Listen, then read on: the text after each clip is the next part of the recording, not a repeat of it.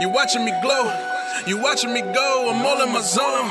I'm holding my own. I'm feeling like Bane. I'm breaking your bones. I am a blur. Black and a nerd, so this is my own. This is my zone. And this is our show. You already know, like my gram blurred. YouTube blurred. Everything I do so blurred. Bet you wish you so blurred. Cosplay blurred.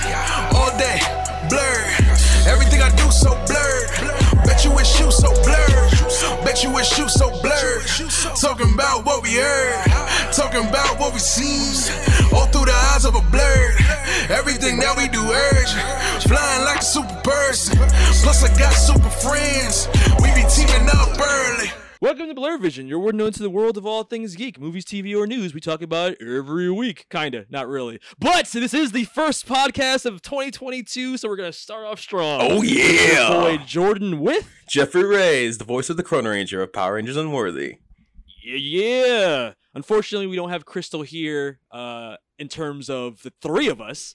But I did. I was able to get her this weekend for two reviews. We were, t- we're talking about three major topics this week. Uh, we, we got to do some catch up before we get into the new stuff coming out this year. Um, but we've got Matrix Resurrections, Hawkeye. We got to finish up, and we have Cobra Kai. Uh, I broke up the podcast into two halves. Uh, I'm gonna talk Cobra Kai, my buddy Jeff here Oh yeah. and then I'm going to talk with I'm going to talk with beautiful Diz about Matrix Resurrections and Hawkeye. So after we talk about Cobra Kai, I'll just throw it to my past self, and me and Diz will take it away for our other two main topics for this week's podcast. And then next week I want to talk about um. There's probably a movie coming out too, but for sure, Peace Peacemaker, the spin-off of the Suicide Squad that came out uh, last year. Uh, I don't know if you're interested in that. Have you? Do you know anything about that? Honestly, I know very little about Peacemaker. Um, I'm a I'm a terrible DC fan right now because one, I didn't see the new Suicide Squad yet. Um, so I know nothing. But I I know like bits and pieces about like what happens in the movie, but like I did not see the actual movie yet. And then um, I am a fan of John Cena though. I can't. I I haven't always been able to say that because I used to watch John Cena when I did used to watch uh, wrestling on a regular. So to see him like come into his own as like uh, a character in DC Comics, it's it's pretty wild. Like how like I uh, mean, you did see the Suicide Squad, right? no The reboot. no I didn't. What? I literally- Okay, well, first of all, start there. I literally just said that. I literally just said that, and it totally went over your head. No, no, no, no. I thought you meant the other Suicide Squad. No. the worst one. No, I didn't see the new one, the the James Gunn Okay. directed Suicide Squad. so so your homework is you need to watch uh, the Suicide Squad, the Okay. new reboot by James Gunn, which is so much better than the first one. I need HBO Uh, Max, bro. yeah, and then uh, also Boba Fett. So next week's gonna be a lot of series. Stuff. Oh yeah, I've been, dude. I've been itching to talk about Boba Fett. Forget. I've been like, I've been like so, so jazzed since this since this show came out. But there's so much, uh, so much stuff that I wanna that I wanna talk about with Boba Fett going on. So I'm excited for that next time. Yeah, you're the resident Star Wars fan here, so uh, it'll be fun to hear you kind of kind of hear your perspective on that series because uh, I'm gonna I'm gonna be real. Not that impressed with the first episode. You know what? you know what? Honestly, a lot of people aren't impressed with it, and it's like I get it. Like it's got a slow start, and then like so far, episode two's been like the strongest episode out of the three. But um, so I have to I have to acknowledge that. But we'll get into that when the time comes. Yeah, I've only seen uh, part of the second episode. I'm gonna be honest, like I my attention was waning, so I have to jump back in to, to finish the three episodes that are out. And by the time we talk about, there'll be four out. Yeah, yeah. New episode. That'll be a fun conversation, just because I I, I know we'll be coming at it from different directions. Word. Uh, but what I am excited to talk about this week with you, uh, something we're, that's both near and dear to both our hearts, and the reason why I want to talk about this, uh, talk to you about this specifically, uh, and not beautiful Diz, because she hasn't actually caught up with Cobra Kai. She's not a big Karate Kid fan, but I know me and you are. Oh yeah. So the fact that Cobra Kai season four dropped, Oh uh, my in 2021. I binged it literally that weekend it dropped, the same day, right before New Year's. That, that's how I rung in the New Year's. I, Bruh. was, yes. I have been hyped to talk about this. Same. Cobra Kai. Cobra Kai. Cobra Kai. Cobra Kai. Cobra Kai, Cobra Kai never dies. That's the move. Uh, That's the move. But before we get into uh, our review, I do have emails and iTunes reviews, but I unfortunately when I had Beautiful Diz with us um, for our No Way Home review, hmm uh, we were short in time, so I didn't have time to talk about uh, to to read those things. But guys, please continue sending your emails and your iTunes reviews. I'm gonna catch up with them. We don't have that many emails, but we do have some new iTunes reviews. Um, but I want to save that for beautiful Diz. Oh wait, do people actually like review our show? Oh yeah. Oh, yeah, wow. Yeah, yeah. They leave iTunes reviews. Um, I mean, we've been so inconsistent that they've been spotty, but we do get them fairly regularly. Oh So god. we do have a couple of new ones too since the. Uh, you know what? Just because you brought it up, or just because you you you apparently didn't even know that we have iTunes reviews. Oh no. Uh, I can't imagine. I, they probably have something something bad to say about me. They're like, "Oh my god, he's the new host." that new guy fucking sucks. I know. Michael, bring him back. exactly, exactly. That's what I'm waiting for. Okay, so so one of our reviews, just to give you an idea, uh, it's a five star review from our, it's a old time reviewer Ramen Hibachi. Oh wow. So he knows what the, the the podcast was like uh, before too. So you got a fair comparison here. okay. Blur Vision 2022 reboot. Uh, welcome back, and I'm glad Jordan rebooted Blurred Vision. I was thirsty for new episodes, but I understand why you guys took a break. Speaking of visions, I was wondering what you thought on Star Wars Visions and Shang-Chi. Oh, see, those are topics we even talk about. oh yeah, yeah, yeah. I was gonna say I haven't seen Visions yet. I really need to. Um, I did see. Oh, way to fail the, the podcast, Star Wars Yeah. fan. Dude, I'm terrible. I'm late with like everything. I, I, I I'm, I'm the little white rabbit before he freaking goes down the rabbit hole. I'm late. I'm late. So yeah, Aw, I, man. I need to watch Star Wars Visions because I heard it's really good. You know, um, Yeah. because they just fi- they decided to do Star Wars as like an anime style thing, and like usually that's like right up my alley. You know what it is? I I'm not a big fan of like compilations and uh anthology pieces. Like, do you remember Halo Legends when that came out like a long time ago? It was like yeah, I see, I'm actually the opposite though. I actually like anthologies. I know, freaking like I don't know. I don't know what it is, but it's like I'll watch it once and then I'll put it down and I'll never watch it again. I don't know what it is. It's but Uh, I mean, I guess I guess that's fair. It depends on what it is and how much it resonates with me. yeah. But I definitely gotta Like- I, I gotta watch Visions at least like once and then we'll yeah we'll have like a Yeah, you you can't call yourself a Star Wars fan. No. No. no. I'm calling you out. Hey, don't gatekeep me, man. I know more about Star Wars than Yeah. you. Don't gatekeep me. gatekeeping the fuck out of you. Get out of here. Uh, and Shang Chi, I, I I think I mentioned this before, but when we have a lull in reviews, I would like to go back and do a retrospective on some of the stuff that I enjoyed that I wanted to talk about at the time, but I wasn't podcasting. So Shang Chi is one of those movies because I, I really did enjoy Shang Chi. I enjoyed it I too. just didn't. I really Yeah, did. I just didn't review it. So okay, so when we do have a break, like a, a lull in topics for a week, we'll talk about it and we'll we'll we'll do a retroactive Shang Chi review. awesome. Um, but thank you for the review, Ramen Hibachi. And on that note, talking about things that I I want to talk about with you, let's get into honestly the thing I'm most hyped to talk about this week, which is Cobra Kai. Cobra season four. Kai. Does it really come down to this? Johnny Lawrence playing second fiddle? I just want what's best for Miguel and all of your students. So now you know what's best for Miguel. circle around things your whole life. Wait for problems to show up at your doorstep. You cannot strike first with this guy. You just don't want to admit there's always been a little Cobra Kai in you. Everybody thinks their way is the only way. You, my dad, Cobra Kai. The truth is, it doesn't matter which way you fight as long as it works. No fighting until the tournament. We'll settle this on the mat. It's time to step into the future. This proposal will revolutionize the tournament. By a show of hands, God help us all.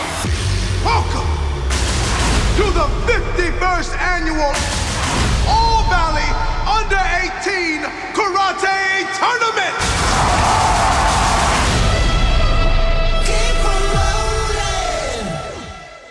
Uh, and for those that don't know what a racing superhero in Blur Vision, I will drop it here.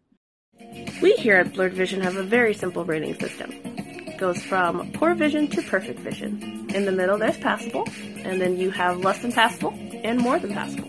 Thank you, Catchupon. Um, I don't even know where to start with this because do we recap our thoughts on how we feel about Cobra or Karate Kid as a franchise overall? Uh, I've given my thoughts on the Cobra Kai seasons leading up to this most recent season, so I guess Mhm. maybe Yeah, word. Well, uh, I guess we'll make it non-spoilerly by just by talking about like the first three seasons and whatnot, and then yeah, we'll, yeah, the we'll- first three seasons, our general thoughts about this season. Just if you want to touch on your overall love for the franchise. Oh Um, yeah, let me just let me just say this. So when I found out that Cobra Kai was coming out, I I wasn't big on Karate Kid, but then when I actually heard that this series was coming out, I literally like I went back, I got I found uh, a trilogy box set of the Karate Kid, and I binged all three of those films leading up to uh, the release of Cobra Kai, and then I actually watched it, and like I appreciated that show like so much more, and like I did not expect it to like be as good as it is, like straight up. oh wait, I forgot. Did you did you were you watching the series as it was going on, or did you binge you binged it all? I I no, I didn't binge it. I watched it as it was coming out. So I watched Oh, it. okay, okay. Yeah, yeah, yeah. I watched it from that first season when it was first on YouTube Red, and then um, and then I waited another year for season two to come out, and then freaking yeah, I just kept waiting, man. And it's like that show is like so freaking good, and it's like it's so binge worthy. It re- it really is freaking um and it's got it's got so much emotional depth to it. Like it's not just it's not just about the action. Like the action when they do it it's great. But with the story otherwise the storytelling like dude it's it's amazing and it's a standard. It's a freaking standard of storytelling because like they the way that they're doing it the writing is like it's so clever sometimes and like it respects where everything came from and it doesn't denounce anything that came before it. And it's like the world is so much more bigger now uh coming into this fourth season uh compared to like when it was just like uh the trilogy and even uh the the spin-off that came after it the next karate kid after that the fourth one. Believe it or not believe it or not i saw the fourth one before i saw the original trilogy I- what? yes With that's a- Swank. yes i saw that one Blasphemy. yes it's a fact it's a fact i can't lie i saw the hilary swank film before i saw the original karate kid and i had no idea that there was an entire trilogy of these things because literally when that movie came out it was like what 1994 i was like three years old i didn't fucking know i didn't know Yeah. i didn't know any better so uh, all I, but i knew that mr miyagi was like a presence you know but uh, I don't know. It's it's really weird. It's like the first time I saw Predator. I saw Predator two before I saw Predator one. That's how my childhood in the '90s worked. I saw the sequels before I saw the originals. Backwards. Yeah, backwards. My I worked backwards, but um, it made me appreciate those films a little bit more, seeing those ones for the first time as opposed to freaking what came before it. So I didn't have anything to compare it to. But then eventually I did see uh the first three Karate Kid films. But um seeing Cobra Kai though, man, it's like it, it, it it's it's it's nuts. It's it's nuts like I, like I, I can't stop saying it. It's just so- it's so damn good. It's it's nuts how freaking good this show is. And it's like literally like every single single form of media like any film writers any any any any script writers out there seriously could like take notes from cobra kai because that's how you tell good stories with with characters like this show this show literally like it, it could have been a train wreck it, it, it, it could have done poorly you know but the fact that all the elements are there and it's labored with love is the reason why this show is so freaking good and how it's come to now going on to five se- five six seasons in the next two years that says something Mm. But yeah, I mean, so I guess you're kind of giving your thoughts now. What would you rate this season? oh man um like this season like by itself. Five out of oh no no we don't do numbers here Oh, disrespect. Yeah, I, I, I almost did. Rating system. I, I, yeah, yeah, yeah. I know. I know the rules. Uh, uh, perfect vision. I'm gonna give it a perfect Yeah, so- vision. I'll just piggyback off of you. Everything you said is exactly how I feel. I was a fan of the Karate Kid, uh, especially the first two Karate Kids. Word. The third and the fourth one, not so much. I didn't even really watch the third Karate Kid from start to finish back in the day.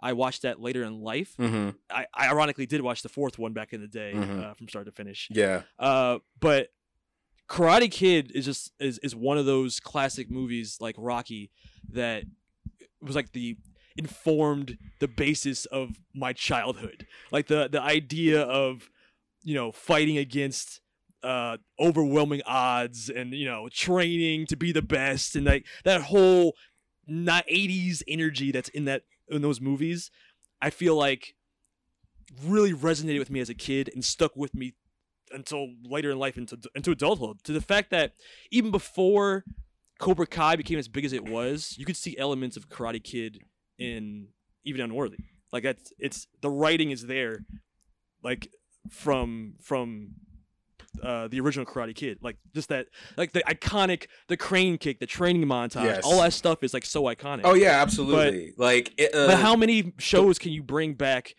or or franchises can you bring back, 15, 20, 30, really thirty years later, and not only be as good as the original classic, but I think it, like you said, it elevates that source material to places that it it has no right to be this good. Not at It all. It is a cheesy, campy '80s karate movie, and yet they've there's always tr- truth in every art, right?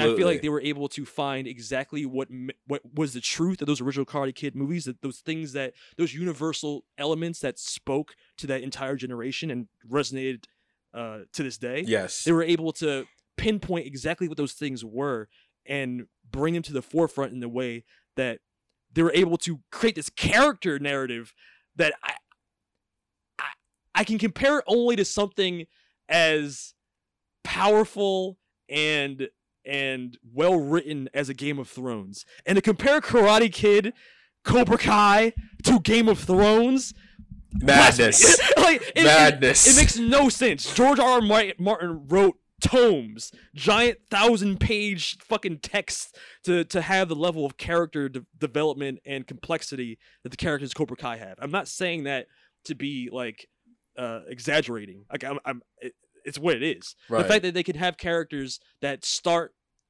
that that not not only is everyone a shade of gray, but you can have them start on either side from the the the good guy side or the bad guy side, and then naturally cross over to the point where the people that you're rooting for as the heroes in the first season are now the villains in the fourth season, and vice versa for the the heroes. the dynamics And- keep changing with the show and like in that aspect not only are the characters evolving but the show is evolving in itself and then everything becomes about balance you know and which is yeah, which is the universal truth of Miyagi. Yes, Miyagi yes, which is I love that they they brought that to the forefront of this series. Exactly, especially with um this past season, I feel like uh the the the theme of balance is very present in uh, in this episode with like everyone uh going back and forth uh between dojos. And then like um even like the way that the ending panned out uh with the final fight that that was fucking beautiful the way that they executed it. But we'll get and again, it's, shades of gray because in those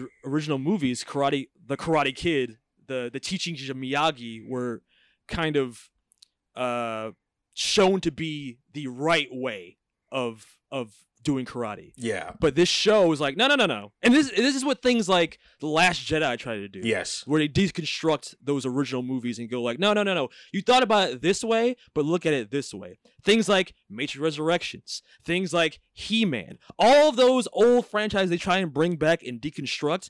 It is insane to me that Cobra Kai is the one that's able to do it correctly. Because whether you're an aggressive style of, the Cobra Kai or, or or Johnny's Eagle Fang, or if you're let's be let's be style, let's be real. Hold on, let's be real about one thing. Eagle Fang is literally just Cobra Kai, but it's owned by Johnny Lawrence. That's all it is. Eagle.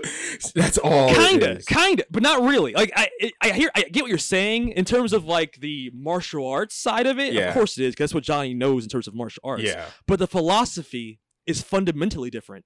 It it's not no mercy the way cobra kai was. And that- Right. that's the that's the the flaw in the cobra kai teaching that they've highlighted in these past seasons that but it's not the aggression. The aggression is never like in those old movies you felt like aggressive and, and or an attitude is the way of the dark side. It's the sith way. But i think it's so cool that what last jedi last jedi failed to do which is just kind of uh, show you that no the jedi were wrong just like the sith were wrong. The real way is something in the middle the gray jedi. Oh. they couldn't even execute on that premise but yet Cobra Kai does, and Johnny is the Gray Jedi. I He was literally about to say, I Yes. was like, you be so. So wait a second. So this is the thing that pisses me off. All the fans in the Star Wars fandom right now, they all want to go and say that Gray Jedi don't exist or that Gray Jedi break the canon. And I'm like, are you fucking kidding me? Gray Jedi Jedi have been speculated for years, years. How does that break the canon? It was in the legendary. Canon. That's what I'm saying. It's like, how the fuck does it break canon? And I'm like so confused with like all these fans who are talking about this. But anyways, yeah, It's honestly just to touch on that. It's honestly more interesting that the both dogma are incorrect. yeah, the extreme and i think and i also love that cobra kai kind of it, it mirrors our current society. Hmm um and, and i love that in, in in the most comedic funny ways. It'll take johnny's 80s sensibilities and kind of juxtapose that compared to our super pc culture of today. Yeah. and that's for comedic effect. Yeah, but i think it also illustrates the how the extreme of any uh any ideology is wrong. So the extreme left and if you want to go pol- political Yeah. is wrong just like the extreme right is wrong right, the extreme right of Cobra Kai is wrong. The aggression is wrong. Mhm. Just like the extreme defensiveness of Miyagi Do is wrong. The the the the the the true strength of the martial arts would be somewhere in the middle. Right. A blend of both styles, and really to make your own style. yeah, And I love that, that that's become the the theme of the series. Because in a, in a world where we've seen this done many times, like you said, they could execute this in a way that's terrible. Like they could they could have done it in a way that's too cheesy, Mhm. a a way it doesn't have the heart that this series does, Yeah. a way it doesn't even have even things as simple as the action. The action they get right, and it's and it's not like it's it's it's like super duper high level uh matrix level wire stunts and shit like that it's it's it knows what it is Yes. it knows it's it's pulling from that kind of campy stiff karate style uh back in the 80s of karate kid yeah, but it doesn't matter it doesn't look realistic it's it's enjoyable it's entertaining and they know that and absolutely. they, they're not ashamed of that like i think other reboots have been Mm-hmm. Yeah, no, yeah, absolutely, one hundred percent. Freaking um, going back to Star Wars. Uh, so Palpatine's plan, if I remember correctly, was basically he took Anakin Skywalker, he took a light a light side Jedi, and then turned him to the dark side, and then that became Darth Vader. And the reason and the reason why Darth Vader was as powerful as he was was because, um, and this also applies to Kylo Ren as well, um, is that they were two beings that walked the path of the light and then they walked the path of the dark they walked both paths and in that Yeah. and in that process that's why they were so powerful is because they were able to walk both the paths of the light and the dark and the dark- Samuel and dark. Jackson, Yeah. Mace Windu. Yeah. He was a, he's like the strongest Jedi because he uses dark side powers. That's why he's the purple lightsaber. yeah exactly exactly exactly because they found because like and in that vein in that same vein that's what's going on with cobra kai right now is that we have kids who walk the path of the dark side now they're walking the path of the light we have kids who are walking the light side then they walk now they're walking the path of the dark and now they're literally at like their mo their i want to say their peak you know what i mean like they're like they become they, the characters have came become came more into themselves not not just as characters Yeah. but also as fighters and it shows with their performances and their fighting as, as well I, as I think well. one character specifically that we'll talk about exemplifies that idea, and I think we both fucking loved his arc this season. Um, so yeah, I, I give this a perfect vision. It, it has no right to be as good as it is. I think, again, like you said, Hollywood executives and writers alike need to be looking at Cobra Kai. all y'all all y'all out All there take notes take notes right now no, I'm Cobra serious. Kai. Like, no, Alana Wachowski from the, like Matrix Resurrections. You need to be watching Cobra Kai. Uh, the, the people that made Terminator: Dark Fate. You need to be watching Cobra Kai. The people that did He-Man Revelation. You need to be watching Cobra Kai. Like I can, I could go Last Jedi. Fucking uh, uh, damn. I forgot his name. everyone everyone Yeah, everyone Like I, I could go all day just listing examples of old franchises that did not, did not understand the heart of what made those franchises ticked, and when they rebooted them, it ended up being a far inferior version of the original because they didn't have those elements at, uh, not at at the all forefront. not so yeah, Perfect Vision is fucking amazing. Perfect Vision. Let's just let's just jump right into spoilers. Um, word the character we're kind of alluding to that uh mastered both the dark and light is definitely Eli Hawk. Hawk, dude, Haw- Yes. Hawk was the MVP of this season. Like, dude, freaking uh, the way that things turned out for him. Like, okay, so when he surprised everybody with his face turn at the end of uh season three, that was just like the big like, yeah, Hawk, right, yeah, you know, freaking um, and then like him, like it actually shows that he actually had to like go through a bit of a struggle to try and fit in again, and I'm honestly surprised that um Miyagi Do was the one that took him in. I thought he was gonna go with uh, the Eagle Fangs, uh, Mm. you know, because See, I w- I wasn't surprised by that just because it was Demetri who brought him back to the side of uh of wanting to even do karate. He was gonna quit after Yeah. uh, Cobra Kai uh shaved off his his mohawk. oh my he was god, gonna legit just quit quit karate. dude, that so that hurt it me. was Demetri, yeah, for sure. Oh but my it was God. Demetri that convinced him to even not give up. So I think it made sense that he went to Miyagi Do after that. Yeah, yeah. When I realized like um the way that they they set him up to be a Miyagi Do, I thought I thought it was very poetic. Um and like dude, Mm.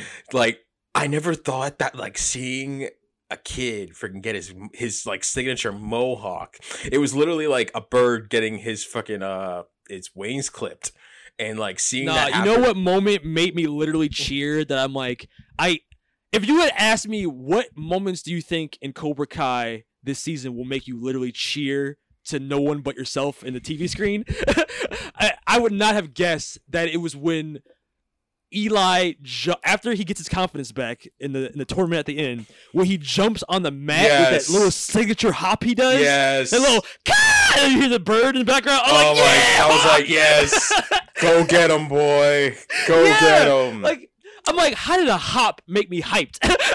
dude freaking like that's what that's how i knew i was like he's back friggin uh he's he's here hawk's here friggin um but yeah dude like that that whole thing with him losing his mohawk was like so traumatic and like oh my god friggin but every part of his arc I thought was so poignant. Even how like, and, this is what I, I I'll be mentioning stuff like this throughout our entire review. But the writing is so fucking tight Mm. that there's not a wasted scene anywhere. Every single moment comes back for a purpose. Yes. So even when he's being like in the very beginning of his season, where Hawk's being ostracized by both Eagle Fang and Miyagi Do Mhm. for obvious reasons, he burned the, the bridge literally with both of them. yes But then he's the one that starts the the metaphorical building of the bridge between both sides by by knocking down that fence and starting to build the uh the the dojo whatever it's called the the what's it called? The the arena they fight on? Oh, the, the- freaking um, yeah, yeah, yeah, freaking um, the uh, the, it's basically a ring. It's basically yeah yeah, it's, the, it's, the, it's- the, ring they make in the back of Miyagi Do to Ye- spar and practice on. yes, Yeah, like the fact that he was the one to set that in motion, and and you could eh, even even as like as deep as the color of his mohawk, and they mentioned it where it's like, oh, purple means enlightenment. yes, But the fact that you, if you remember back to his hair colors, like this is Yeah. all planned. Yes. From his the red mohawk when he, or no, the blue mohawk when he started. Yeah, first it was the blue- Red mohawk first when he goes yeah, full dark side. yes, And then purple when he balance, both. balance. Yeah, and then when he gets his cut off and he goes back to yeah. to Eli, but with the confidence and spirit of Hawk. I'm like, yo, we watched this guy have a full hero's journey over these four seasons Mhm. without even fully. I, I did not expect this season to make Eli basically the hero of the season. Yeah. He's like the the the person that you're rooting for on the good side by the end. Yeah, definitely. And like it's it, it- shows that like e- every character, not just um not just Miguel, not just Robbie, freaking are like Yeah. the uh the the top contenders, but freaking um even like uh an underdog like like Hawk, especially like uh even like even after like the first season, you would not expect him to get that kind of arc and that kind of payoff. Um I thought it was very poetic that him and Robbie were the final fight of the tournament after uh, he come he comes back and is the final fighter for uh, for Miyagi Do. Also, I love I love Demetri he was like, yeah, it's you know it's not it's even worse because no one's ever beat him. it's like what? Oh, I was against Miguel though. He was like, oh, I don't know how to beat Miguel. He's she's so good. He's like, yeah, it also sucks because no one's ever beat him. Oh, I Oh. shouldn't have said that. My bad. oh man, yeah, I, Demetri's commentary is life for me. I know, yo, freaking, I, lo- I especially love how uh, Demetri came into his own as well. Like freaking, like literally, like he was literally like at the bottom of the barrel. Uh, starting in season one, and he's the one naysaying karate. He's like, "Oh yeah, there you go, Eli. Freaking, you're gonna kick so much I ass." hated Demetri like Dude. season two. Everyone did. Yeah, Everyone was did. I was like, yo, I- I'm with Eli. Beat him up. dude, Beat his ass dude, up. straight up. He, he, he- like he set that was like that was that was by design that they set Demetri up that way. Um, so I was I was not surprised. And then you got you got to do all the old uh the old movie beats like chasing him through the mall and shit. Um, but then eventually uh they get that final fight in the school, and then it's Demetri and Eli, and then like Demetri finally learns how to defend himself, and he fucking he kicks Hawk into the freaking trophy case, and I was like, damn. I hated that because I was like, no way, Demetri's stronger than Hawk on any level. I think he- But- I think he just, but like- retrospect. Yeah. I, I like how even when the characters you think should have the upper hand don't, Mhm. there's always a reason. Yes. and they they really underline it in this season with. You're only as strong as how balanced you are. Yes. So even going into the Eli versus Robbie fight, I knew he was going to lose because I was like, well, clearly going into this fight, Robbie is not balanced. Mm. There were so many moments where they they showed you clearly on Robbie's face that he's second guessing the side he's on and what he's doing. And that moment where he actually could have won that match with him and Hawk, Mhm. but he hesitated because of uh, seeing Kenny. His- Yeah. his, dark Padawan. oh man, Def- uh, Robbie is definitely the, the the Darth Vader of this series because he's literally walked the path of the path of light, but he didn't. he needs to be young Anakin. Yeah, that'd be no, that'd be awesome. That'd be freaking awesome if he was young Anakin. Either that or he needs to be freaking. Uh, if they ever decide to go and do uh the Mighty Morphin Power Rangers reboot, freaking uh him as Tommy, I think he Tommy. Yeah, he- Yeah. yeah, he'd fucking kill it as Tommy, man. Like all those kids, they have potential, like in the in in, in the superhero genre, like anywhere they go at this point. So it's like, uh, oh, new, new foreshadowing to news, some news coming up uh later in the show. But um, but yeah, it's it's it's nuts how talented those kids are, and like they really do. Like this, literally could have been the Karate Kids. That's where like I'm I'm seeing as like potential titles for the show in the writers' room when they were first trying to figure out figure out like what we're gonna call the show. It can't be called the Karate Kids. It's too freaking campy.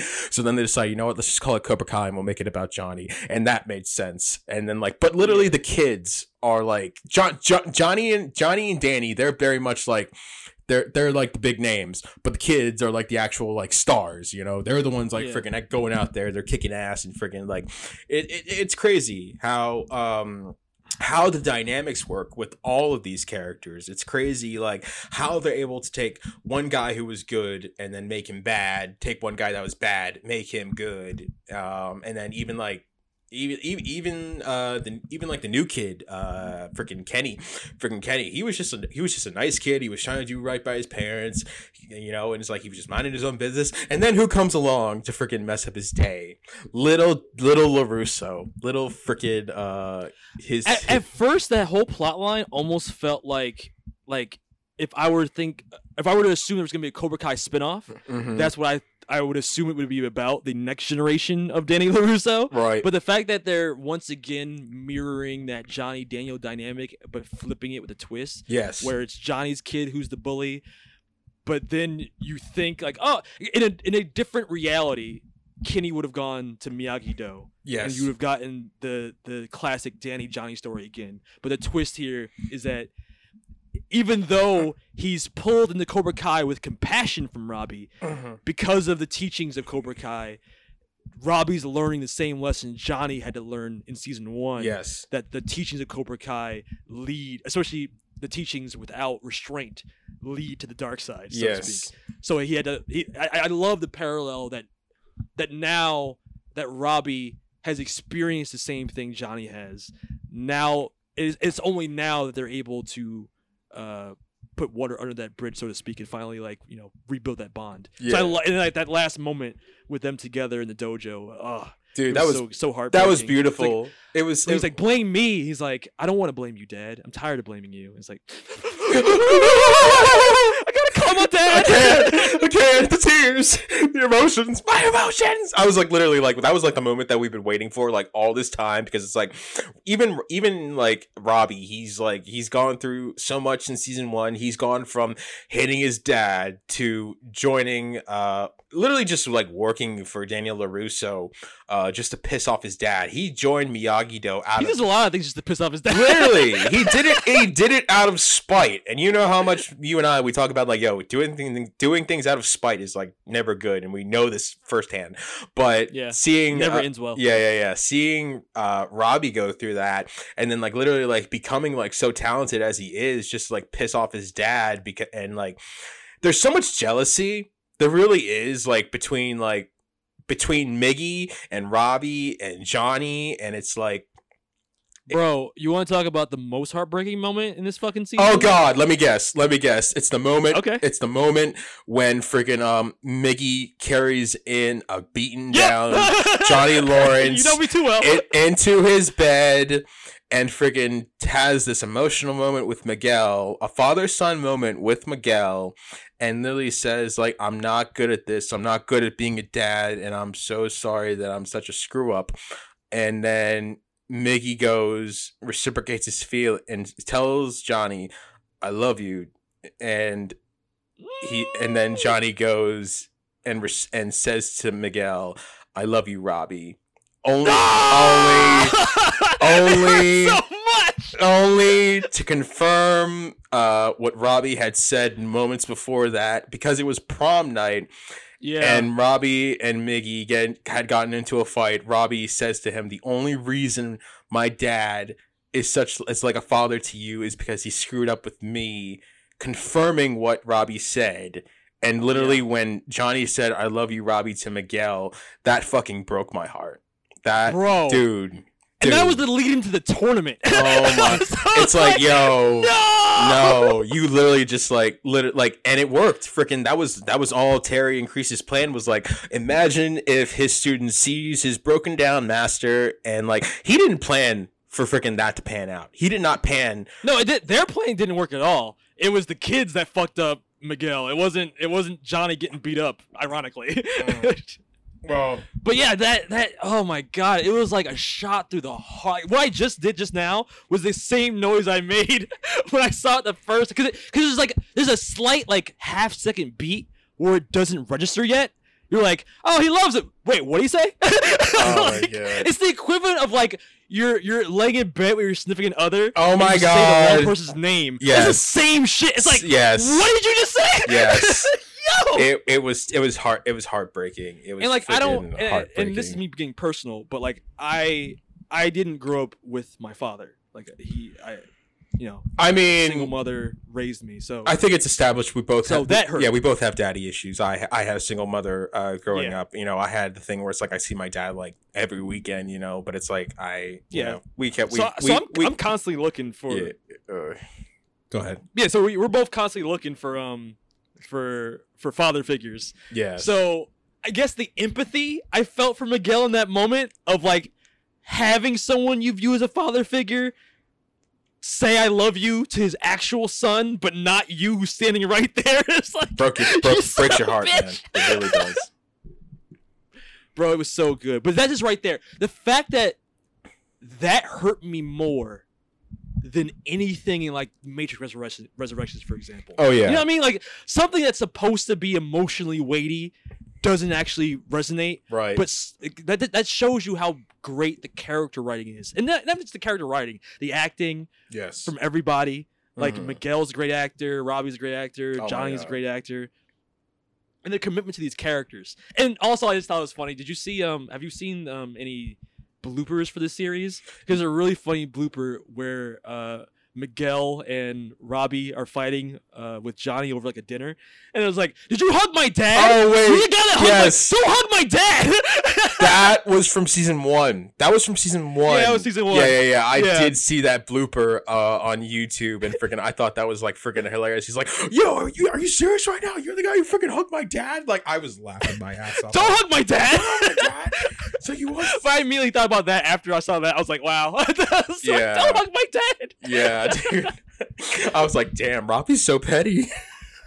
Yeah. oh my god! Like I was like, I remember seeing that scene, and I was like waiting for something to happen. I was waiting for shit to go down like that, but then I was like, okay, here we go, bloopers. This is how it's supposed to go down. Um, So- I want to I want to talk about Miguel. Yes. Um, I guess I want to talk about Kenny too, but since we're talking about Miguel right now, I just want to segue to that. Word. Especially since after that moment between uh Johnny and Miguel, I knew right then. I'm like, I don't know how this tournament's gonna end, but Miguel's not going to be the person that wins. No. I didn't expect how he he didn't win, but I think especially in, in a world of this is not the last season.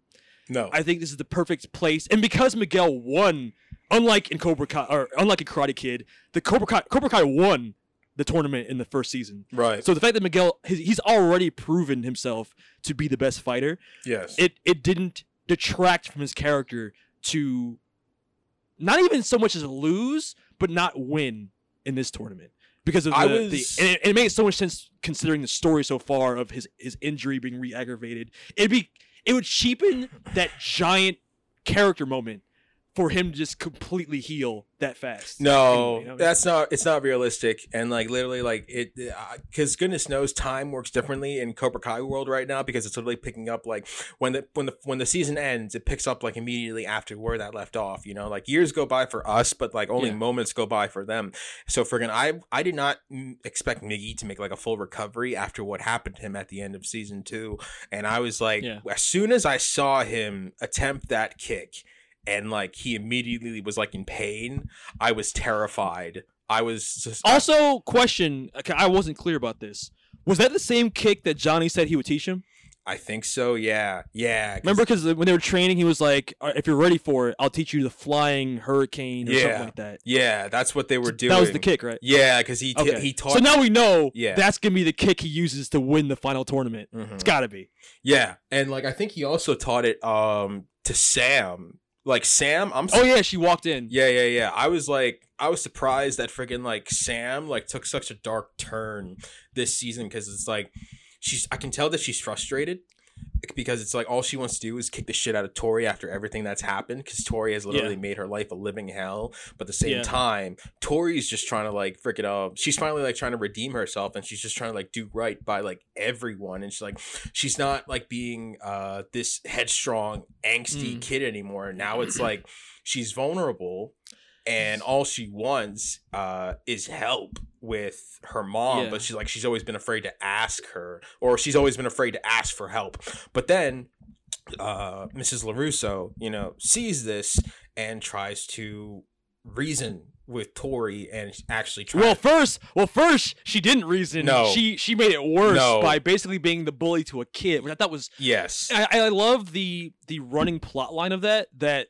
Daniel and his wife have their own issues and they're making it clear that those issues are trickling down to the kids. yes So and you see that anger that Daniel and his wife kind of have come out in that moment where she goes like full mama bear Yes. on Tori. yes And, and it ends up making the situation far worse. And I love that we're seeing Tori and Sam's relationship take that same cross uh crossing overlap crossroads uh, crossroads yeah, crossover that Yeah, we yeah, saw like Robbie Miguel, where at first Tori was the most unhinged character by far. She was like she was gonna kill Sam in that in that school rumble with those dusters. the- the- yeah the that was dusters. that was frightening That was crazy. I was legit scared of Tori. all for a frickin' boy all for miggy All for it was all for miggy it was all for That- that's that's Karate Kid. It's always Oh about a boy girl. I. I love I love that dynamic between um the three of them and that like it, it, it the the two of them it plays off like Johnny and uh and Daniel's relationship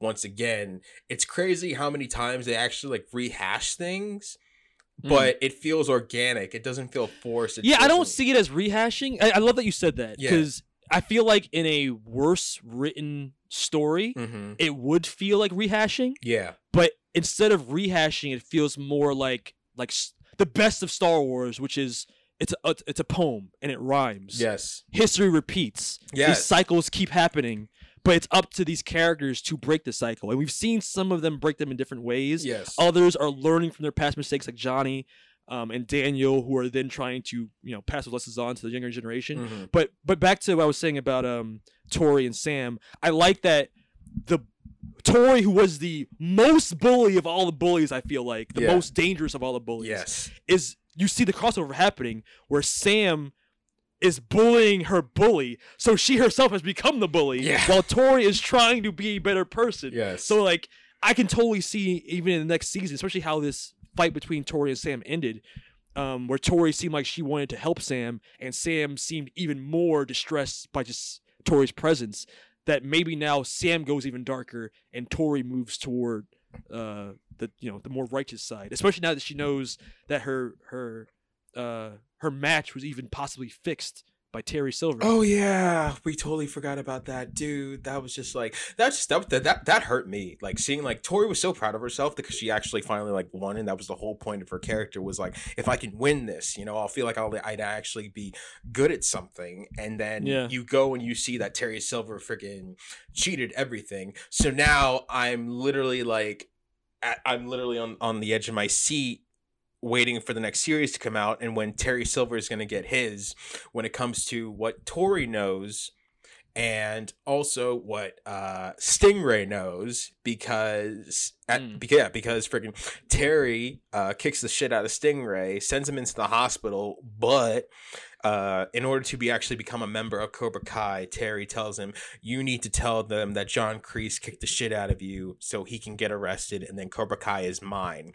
So it's crazy how uh, even like the balance of power inside of Cobra Kai keeps changing because first it comes back with Johnny. Johnny was the one who like resurrect resurrected it. John Kreese is the one who took it back from Johnny because technically he's one of the founders. So he takes back Cobra Kai, and now it's old school Cobra Kai that's in control for the next season. And then uh, John Kreese calls in Terry Silver to come in, but ironically, Terry Silver is the one who ultimately winds up uh, doing in John Kreese, gets him arrested by the end of the season, and now Cobra Kai is owned by Terry Silver, who didn't even want to come back in the first place. He was But I love that progression. Uh, uh, yes. I- I- because we're slowly getting to like we're we're moving away from the shades of gray characters and going into like who are the true villains of the series. Yes. But even in that, like, you could you could argue Terry Silver has become like the true antagonist. Yeah. But even within that, like you said, he didn't even want to be there in the first place. No. It's it's John Kreese who brought like literally dragged him, like manipulated him back into the fold. Yes. And then base and I love the the irony of he created a monster that he himself could not control.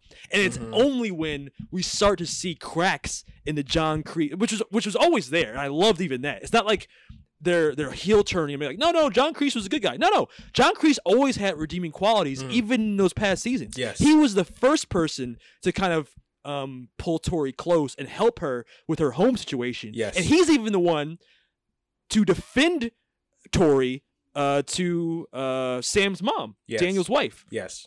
which is what turned her around in the first place to be like, oh wait, I when John Kreese is making sense, maybe I am fucking up. Yeah. So I like that even John Kreese has sides of like emotional not vulnerability, but but but you could tell that he's got a softer side and he's got he's got honor.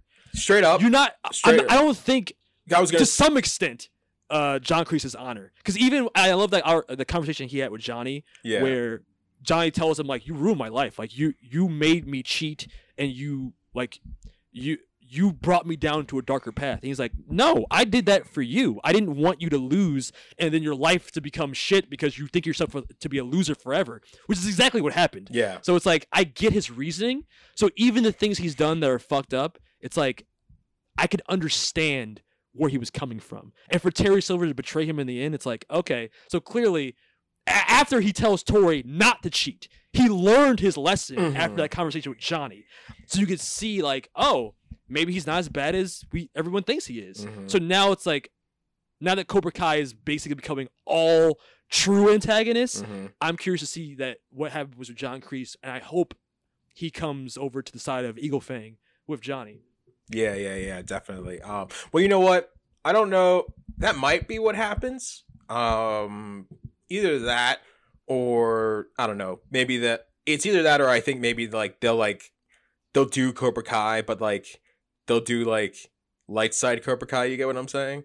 You know? I don't think they're gonna have Cobra. I think Cobra Kai are gonna be the Terry Silver and that crew until the end of the series. At this point, I don't think they're gonna. I don't think they're gonna get Cobra Kai back until the very end. Maybe at the like the last episode. You're probably or whatever. right.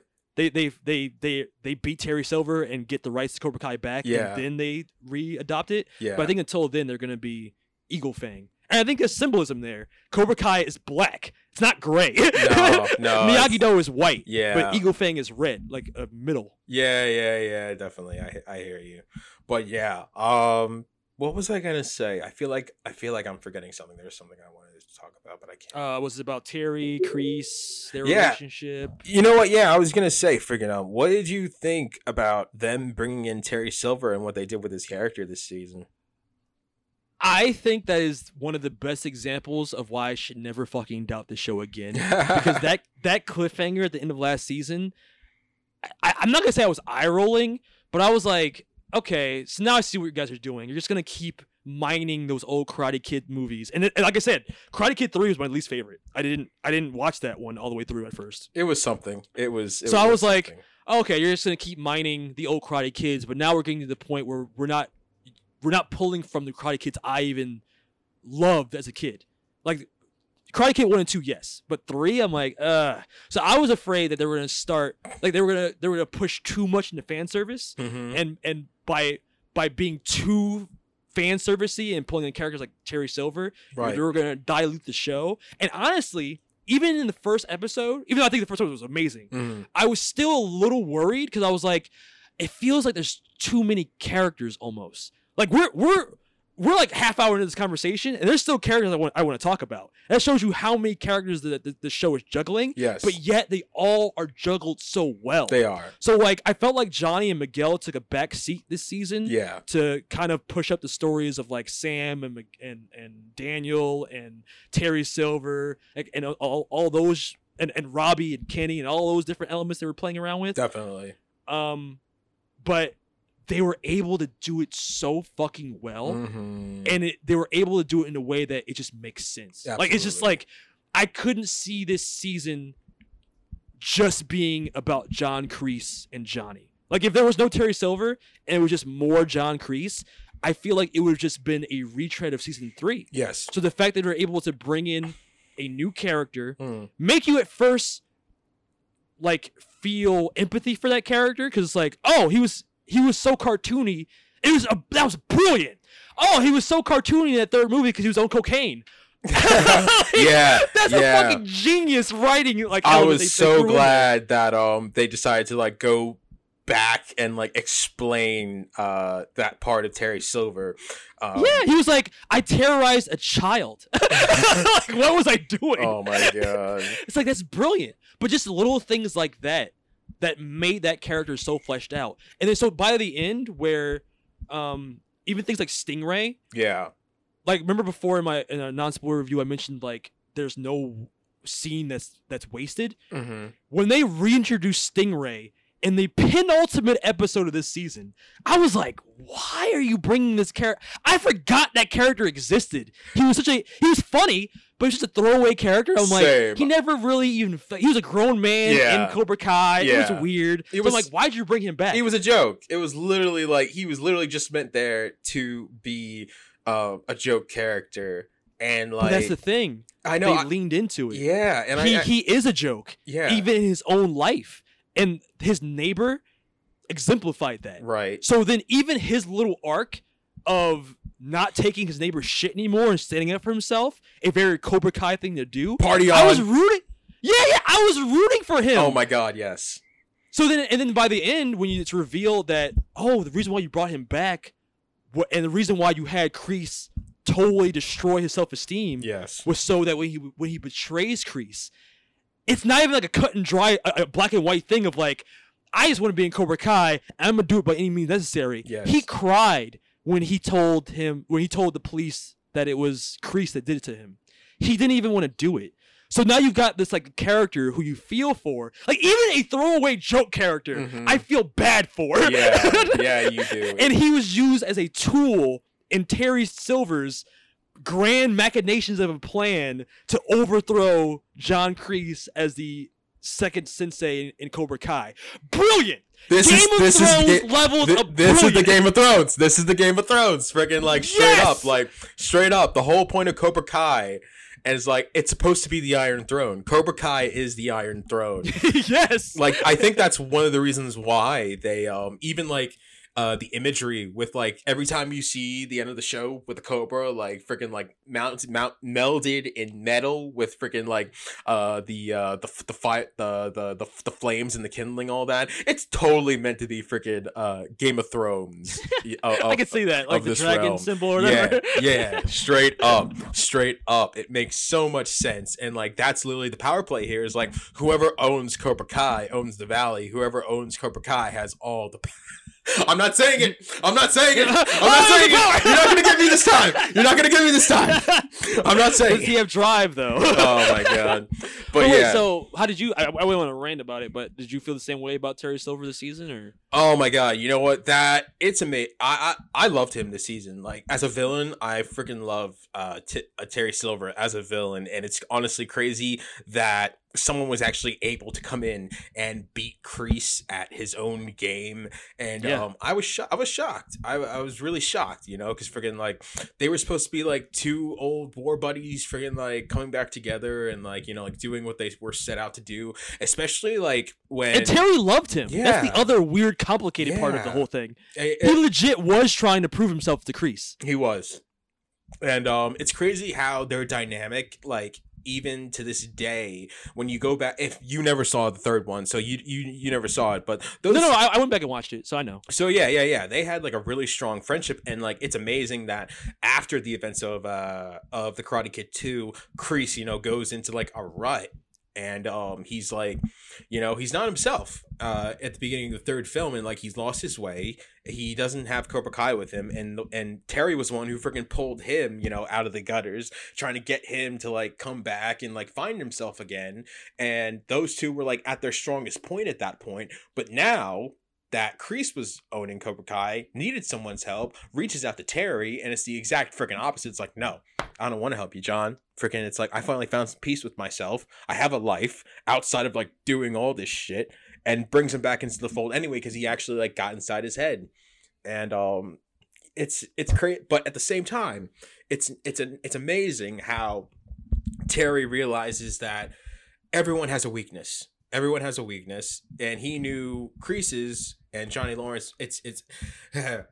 I, it turns out that Johnny is Kreese's weakness because everyone thinks that uh, Kreese didn't love Johnny as a son, but he really did, you know, because Kreese didn't have any children. Johnny didn't have a father. They just had a really like a really strange relationship. But um, Terry realized yeah. this. Terry realized that Johnny was uh, Kreese's weakness, and basically use that against him.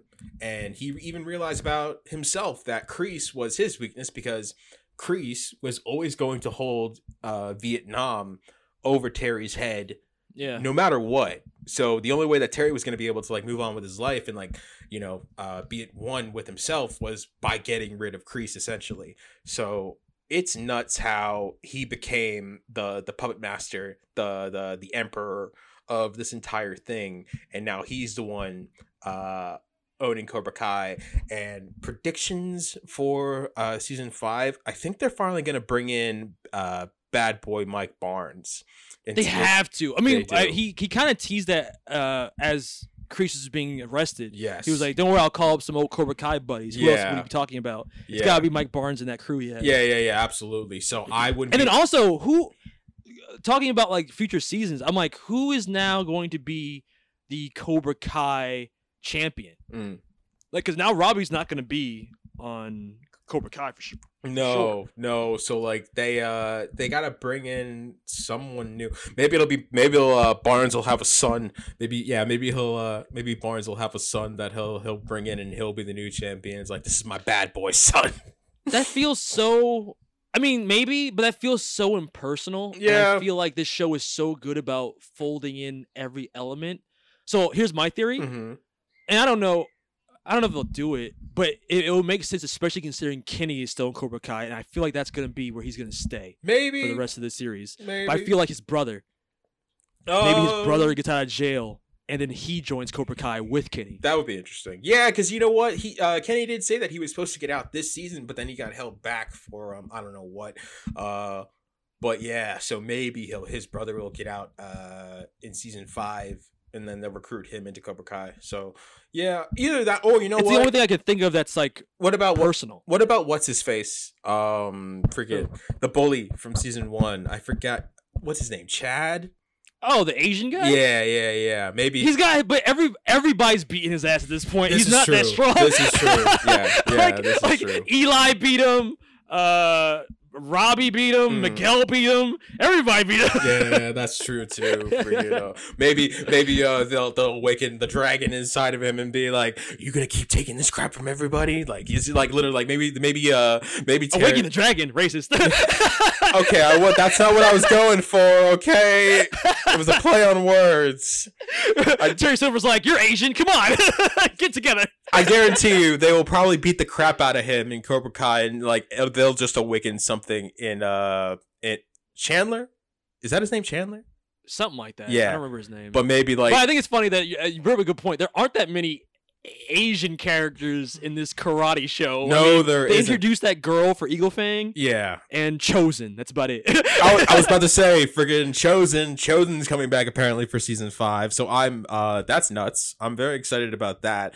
Freaking, uh, I was not expecting that. I was not expecting Chozen to show up at the very end of the season, being the person like well, like Daniel goes to uh for Well, I, help. I assume he has to train Johnny and Danny so they can fight Terry. Because yes, I don't, I don't understand power levels in this world, but somehow getting older doesn't make you weaker; it makes you stronger. Yes. so Terry Silver beating up Johnny, I was like, wait, what?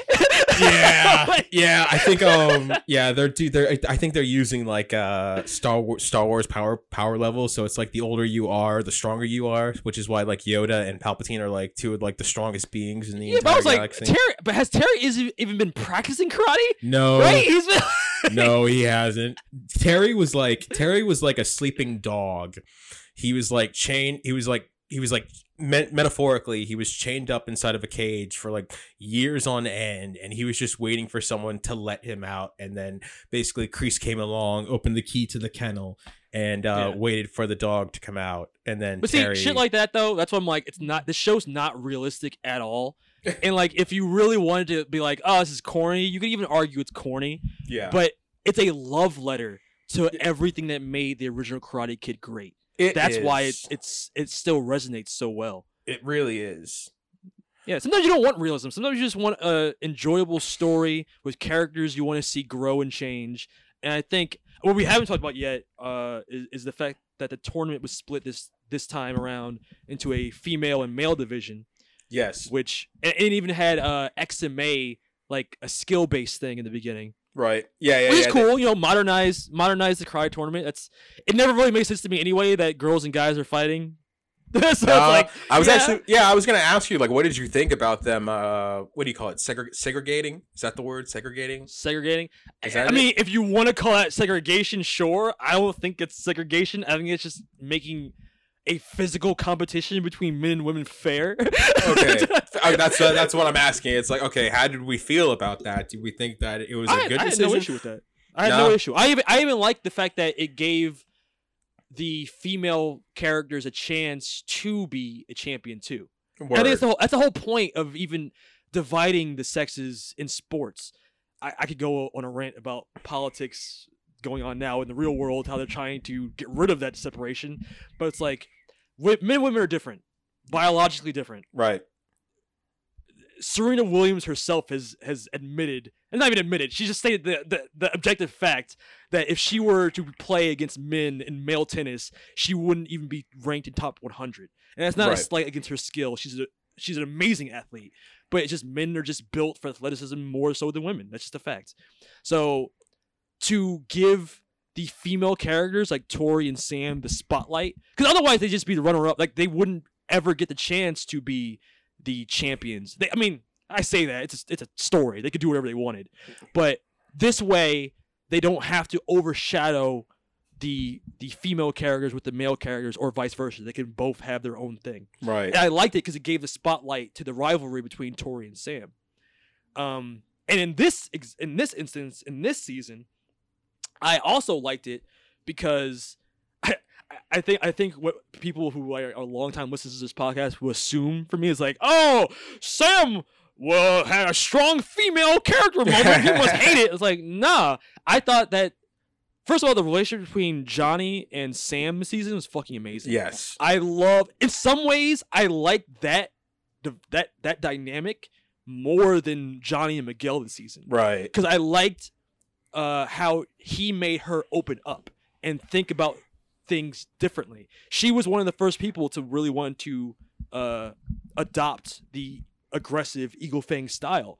So I like even that beat where um Johnny asked the the the Miyagi Do students to jump across the the the the alleyway. You the read building to mind. building, Yeah. which is crazy. I was like, I was with Sam. I'm like, hell no. No, no.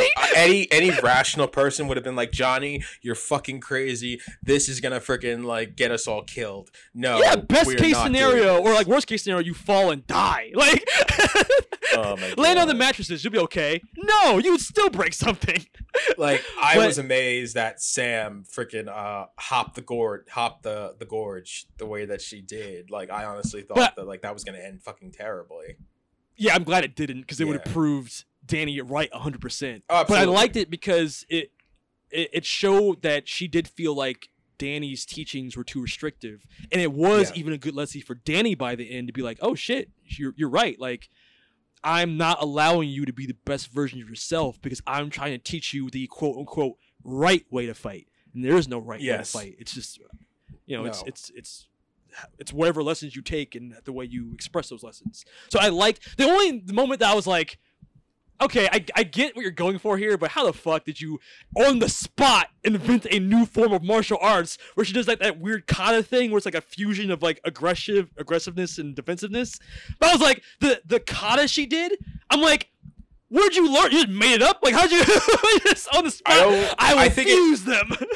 it's the background exposition of the storytelling because it's like I, I I can imagine you know me I make excuses for the writers all the time because I am able Yeah. to use my imagination but I assume that Sam did some practicing off screen either with Johnny or Miguel or by herself and like she's trying to fuse uh the the two styles that she's learned from her father and from Johnny and once again demonstrating uh the balance of power at B and friggin' um able to make this new Balance style between Miyagi Do and Eagle Fang and Ultimate and Ultimate actually no I can't say that it, that it paid off Well, everybody's kind of a blend because even Eli's a blend, uh, Yeah. Bobby's Robbie's a blend, Miguel's a Yeah. blend. But I like the moment for Sam where she kind of like looks over one shoulder and sees Daniel, Yeah. and looks over her other shoulder and sees Johnny, and Johnny kind of gives her the nod, yeah and then she's like aggressiveness. I like that. It, it, my only issue is just like I, I guess it's really just that one beat of like. Here's a new kung fu form I've just invented, but I can't get. I, I'm not even mad about that. It's just like a. It was like a really, because yeah, uh, they should have gone into e- more that- detail That's, that's also just Karate Kid because Yeah. I I love the moment in um the Jaden Smith reboot where on the spot he learned snake kung fu and did that crazy backflip kick thing. I'm like, where did you learn that? I'm gonna stop you. I'm gonna stop you right there, and I'm just gonna get into uh, a quick bit of uh, news. I was originally gonna save this for the Rays report, but it feels more fitting to uh, put this in here. So this Okay. this is an article that I found. It has something to do with both uh, the Will the Will Smith Karate Kid film and also about um, the next Karate Kid. So this is an article that I found. According to an article from Geek Tyrant, Ralph Macchio has recently talked about who is canon in the Karate Kid franchise, and he has to say this about Jaden Smith's Karate Kid reboot. According to Macchio, the Karate Kid remake starring the son of Will Smith is not actually canon to the Miyagi verse. However, yeah. When asked when asked about uh, Hilary Swank's character Julie Pierce for the next Karate Kid, Machi replied that a cameo from Julie is very possible for the character to make an appearance in a future season of Cobra Kai. Hilary Swank played Julie Pierce in the 1994 spin-off sequel to The Karate Kid featuring Pat Morita as Mr. Miyagi, who teaches Julie to defend herself from an antagonistic school fraternity known as the Alpha Elite, led by the legendary Michael Ironside. Yeah. What do you think? What do you have to say I about hope, that? I hope we do get a. Um, I think that makes perfect sense because the the the Karate Kid with Jaden Smith, which really should have been called Kung Fu Kid because it wasn't karate, it was Yeah. Kung Fu. That was Yes. a reboot. It wasn't like like like he said right there. It's the Miyagi verse. Miyagi Yes. wasn't in that movie. It was like a, Oh, yeah. a remake. So Miyagi was in the fourth the next Karate Kid movie with Hilary Swank. Um, Yeah. And honestly, that would make sense to bring her in, not only for the female students like Sam. I think that would be helpful to have Yes. someone who's taught directly by Mr. Miyagi, who's also a woman, kind of like show Sam the way. Um, but even for Danny or Daniel, whatever, because his his whole thing has been trying to make peace with Miyagi's lessons post Miyagi's death, and he Mm. knew like that was a part of Miyagi's life he wasn't a part of. So it'd be interesting to have the only other student of Miyagi that we know of uh, come into the show. I don't I don't think she should be like a main character in the show, but she should come in for like a episode or two cameo, kind of what they did with uh Yeah, uh, yeah, yeah. Allie. Yeah, definitely. I was gonna say I was surprised when they brought in Elizabeth Shue uh, last season, but she literally like she literally came in I think for like one episode and like she was done. Um, I think it was Yeah, she was a good 'cause of, bridge like- between Johnny and Danny. Yeah, yeah, yeah, definitely. So like I think uh I would definitely like to see Julie make an appearance at some point. Um I definitely think that like she can bring in uh the female perspective of karate and at the same time have a piece of uh being that one an, an- another another missing link with uh Mr. Miyagi and then uh both of his students finally being able to meet each other because it actually turns out uh not only did Mr. Miyagi Also, teach- am I? I was gonna I'm say sorry, not I, I was. Am I not- misremembering? yeah Am I misremembering the the fourth movie? She was kind of like a prodigy, right? You know what? Yeah, she was. Um, Because she she assumed that stance naturally when the car was coming at her. Yeah, yeah, yeah. I was gonna say. So Julie knew karate um, from her father, and it turns out uh, her father was a student of Mr. Miyagi, and his and uh, Mr. Miyagi and his and her grandfather was actually war buddies with Mr. Miyagi because at the beginning of uh, the next Karate Kid, he's actually coming. Uh, he's coming back into town for a funeral. That's why that sets up the whole thing with uh, with Julie and uh, the Alpha leading the movie. Now, say what you will about uh, Karate Kid Four.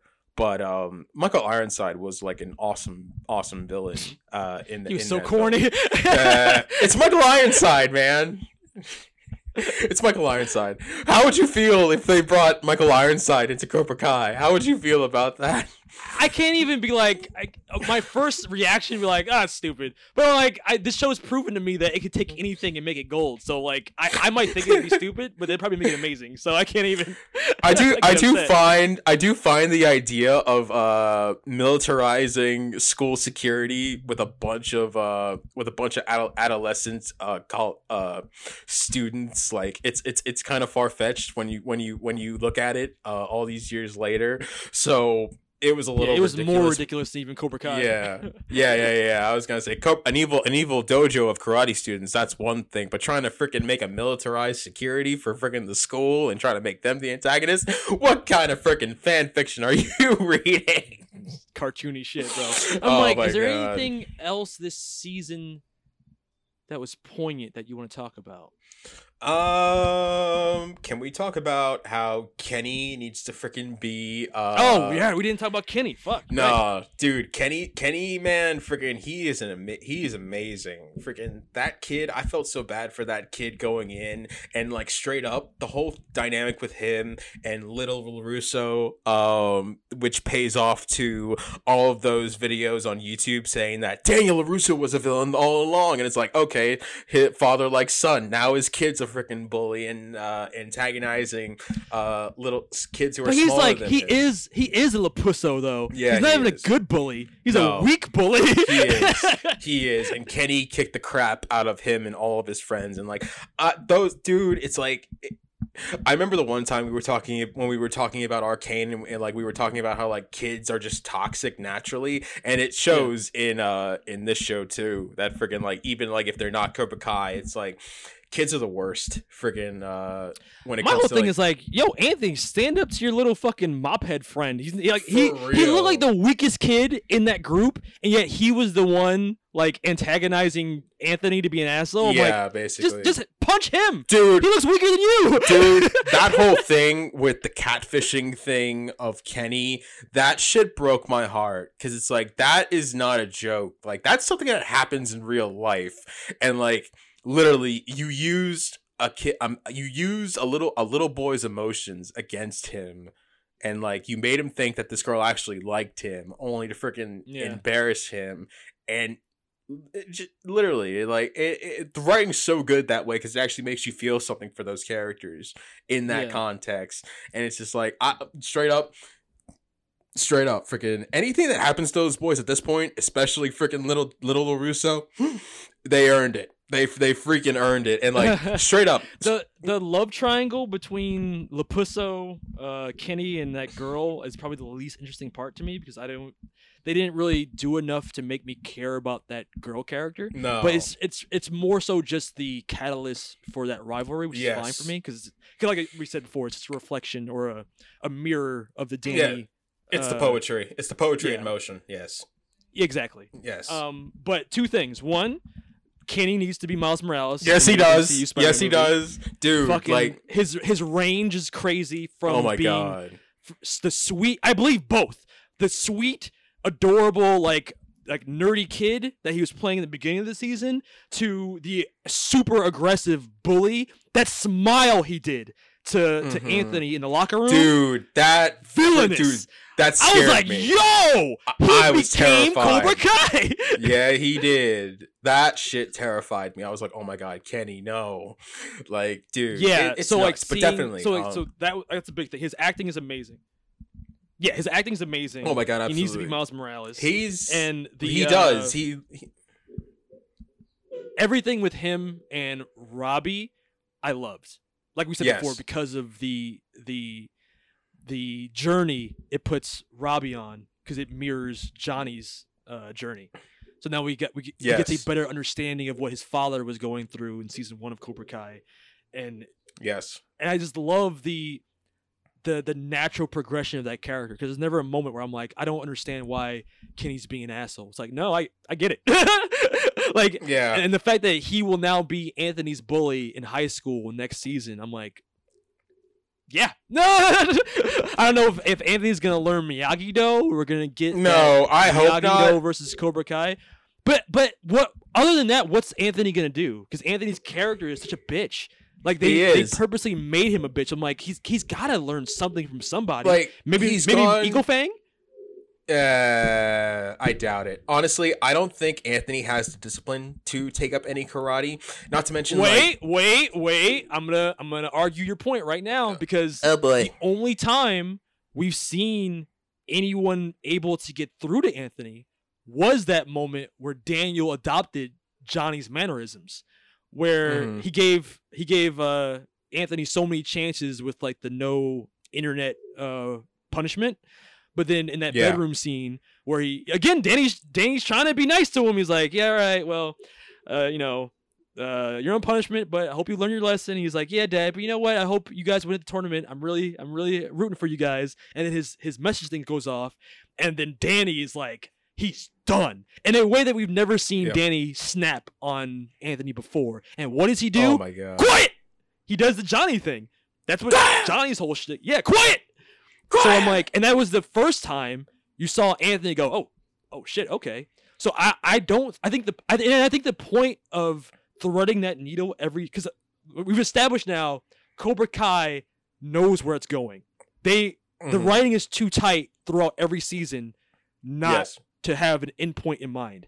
So Mhm. it could just be a throwaway joke every season, but Yeah. basically every season now we've seen at least one encounter between Johnny and Anthony, and it's always Yes. like a dismissive, like, "Oh, you're fat," whatever. It's like, "Oh, fuck you, asshole." But the fact that we've seen now Johnny's teachings are the only thing that kind of broke through Anthony's like bullshit laziness. yeah, I don't think Miyagi Do is the dojo that will, and, and we've seen it. Danny tried to get Anthony to Miyagi Do. He wasn't. He wasn't a strong enough personality to kind of uh, uh, rein Anthony's personality in. So I think you need Yeah. Johnny to be the one to be like tough dad, bad cop, yeah, yeah, yeah. so to speak. You know what I mean? So I was gonna say, I think like I think I think everyone can agree that like Anthony's like the least uh favored character in this whole thing, especially Yes. after the whole like especially after they're like when he's uh when he's the first time he's inside the dojo and you think that he's gonna like you think that he's gonna adopt uh, Miyagi Do teachings, but it's like freaking no. I, I need to go- I need to talk about this for a minute. The fact that he goes and hires someone to freaking clean all Mr. Miyagi's cars, and then the fact that freaking Mm. like um his dad's trying to teach him something about Mr. Miyagi, say something about Mr. Miyagi, who like anyone who's a fan of the Karate Kid, we all respect Mr. Miyagi in that vein. But this little kid, this little kid comes along and he goes and says, "I don't care. I don't about- care. I don't care Fuck about you." Mr. Miyagi." Literally, I wanted to kick the shit out of him myself because I was like, "How dare you? How dare you?"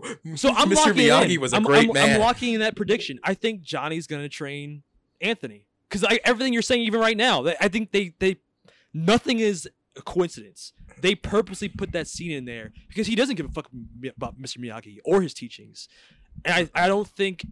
I, and also, here's another reason why I think Johnny's gonna be the one to teach Anthony. Mhm. Danny's already taught both of Johnny's sons. Right. I think it just makes sense in the world of balance that that Dan- that uh Johnny teaches Daniel's son friggin' Eagle Yeah. Fang. You know Yeah. what? And then like the, the dynamics totally changed at that point because it's like. Johnny, what the hell are you doing to my kids, man? You know that's what's eventually gonna happen. Is like you're poisoning Sam's mind, you're poisoning uh, Anthony's mind. you Freaking like that's what I think is gonna is gonna. I can see your point with that. I think that's definitely uh, a change of pace, considering that Larusso has literally taken both of his sons uh, systematically throughout this entire uh, series of of Cobra Kai. Yeah. So I think that if the shoe was on the other foot with uh, Sam and Anthony uh, and him teaching things. I think that, that that's a very high possibility of um of of, hap- of happening next season, and I'd be very excited to see it. Um, yeah, you know, you know what? I think, I think that just makes the most sense. Yeah, you know what else could possibly happen though? What if Chozen uh kind of like becomes Anthony's Piccolo?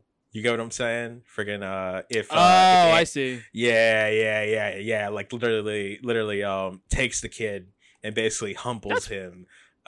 That's possible. I'm really curious to see what role Chozen is going to have moving forward. I think I think Chozen's gonna have a Miyagi presence uh, in the next season. Uh, I think that he's going to be like the the the, the big the big teacher uh, of the season. Like I think Daniel's gonna take like a a, a back seat for a minute. Oh my God. He can't.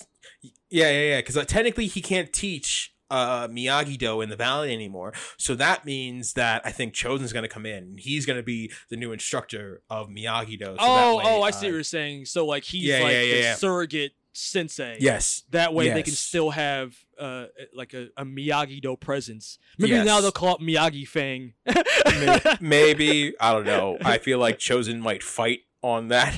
I feel like um, Miyagi Do would definitely stay Miyagi Do, and then Johnny's just gonna be like, "Fuck it, we're gonna train wherever. I don't give a shit what freaking uh, uh, Terry or anyone else says." Not to mention, no, I think since moving Terry, forward we have to. I think moving forward we have to actually combine the dojos. So it's going to be Mm. Eagle Fang and Miyagi Do for real. Like because they weren't really on the same side in this in this last tournament. It was Yeah. a three way match, and that, and that really is what fucked them over because they Yeah. they split their best combatants between both dojos. So I think to beat Cobra Kai, and the moral of this whole story ultimately has to be balanced. So you guys come together to defeat Cobra Kai yes, as one dojo rather than as two separate dojos trying both to compete. Also, because there's so many like characters that like if if Eagle Fang was still split from Miyagi Do, I feel like Eagle Fang has like all of the boys now. Like it's got it's got like Robbie, Miguel. Will possibly have Anthony now. Miyagi Do will have Eli, but like everybody else would be on Eagle Fang. oh man, it's crazy how like But we, but you know, we haven't talked about. That? I'm like, how did we not mention this yet? It's the most, the best part of the entire season, I think, or at least the most anticipated part. Mhm. The fight between Danny and Johnny. Oh my god. Yo, we waited four seasons for that fight only for it to freaking end in a legit draw. They knocked each I other told you. Dude. I told you. Uh, Either, either you. The only way that fight ends is if you don't know the the, the conclusion, or if it ends in a draw. That's the Yeah. only way you have Miyagi or uh, Johnny versus Danny. Yeah, I feel like honestly the way that because we talked about this before, how do we think uh Cobra Kai is gonna end? And we were saying that it's probably gonna end like uh Rocky versus Apollo at the very end. Ding ding, uh the bell rings, and then like it freezes on Johnny and Danny going into their final fight. So Yes. I, I I very much think that that's how it's gonna end. Um, because like straight up, there's so many parallels with the Karate Kid franchise and Rocky. Not to mention, uh, fun fact: Did you know that uh the best around uh from the first movie it was actually supposed to be a Rocky song. Rocky three, I think, had just come out that same year, and that Was, was, Eye of the originally Tiger? yeah, yeah. of the Tiger. yeah, yeah, yeah, yeah, yeah. So basically, they ended up uh, switching out the songs for "Eye of the Tiger" uh, for the best around, and and then uh, I think they were both made by the same production group. So they had decided, you know what, we'll take that song, we'll put it in the Karate Kid, and Uh, all I know just- is the moment of truth in season four was like the one moment that pulled me out with that random celebrity guest appearance. they just wanted to get a cheap cover in. That's let's let's be real. that was the only part I was like, "This, this is this is weird." but yeah. Yeah. that Johnny uh, Danny fight, I love the fact that Danny used the pressure point technique, and Mm. Johnny is the only character so far to be hit with the pressure point technique and still be the one to win, or at least win that round. Because he gets Yeah, hit with the pressure yeah. point technique, he's like, "What the hell, man?" And he does like a leg takedown. I'm like, "Yo, Johnny's a beast!" Dude, But I love that was- like, the the characters even gave Johnny like uh his due respect. So like when Yeah. when uh Danny's family, his cousins found out about the fight, they're like, "Yo man, uh Johnny took out me and my whole group of friends. Like you should you should be careful. Like he's he's a mean dude." I was like, oh my "That's right. Put some respect on Johnny's name." for real like johnny does not mess around and i love how um like johnny was like all about it like okay this fight's happening. We're doing this. So he's going into like full on like training mode. He was literally in eye of the tiger mode. He's like going around punching freaking punching meat and getting ready for this fight. Daniel's I love like that chilling back. sequence when he's like pushing people over, like during the montage. like he's running past people and like kicking their bikes. dude this was like this was like this is johnny. This is johnny lawrence being johnny lawrence and friggin' like it uh, uh, it, it, it, it was amazing like how much determination that he had for for this fight because it's like literally that's all his life has been based around is beating daniel larusso. That is literally daniel larusso is the bane of johnny's existence basically. Mm. He's the reason why his life sucks. That's that's how his mind works. And um then it, the whole thing changes where it's like what am i doing it's like, am I really about to fight Larusso? You know, and then like he questions everything, and then and then Danny's like, everyone. It's the exact opposite with Danny. Everyone's telling Danny, is like you can't fight this man. You're not really gonna fight this man, are you? You know?" And it's like, no, I'm not gonna fight him. But then ultimately, uh, he has a revelation that he needs to fight Johnny in order to move on and move forward with what he's doing and to teach the kids and whatnot. So by the end of it, when they're literally about to set up for the fight, Johnny's the one that's not even in his ring gear, and he's the one questioning himself about this whole thing. But Daniel's the one inside the ring ready to freaking go. It's like, are you like we're doing this, right? You know, we're freaking doing this. And then finally, uh, after four seasons, we finally get Danny versus Johnny part two. And it ends in a freaking draw because they literally knock each other out at the same freaking time. But Show I- another angle. There are no other angles. I also love that the kids are the ones hyping hyping up uh both of the teachers, and they're the ones who are who, uh they're literally Miggy was the only one who even knew about it because the only- uh Miggy's uh Johnny's only follower, and Miggy's the one who friggin' tells all the students like, "Yo, they're gonna fight," and then it's like that's and then it's like, "Yo, we're streaming this whole we're gonna stream this whole his whole thing," and and the kids were the ones who hyped it up and made it a big deal about uh the about uh the fight between the two of them, and they actually recorded it and.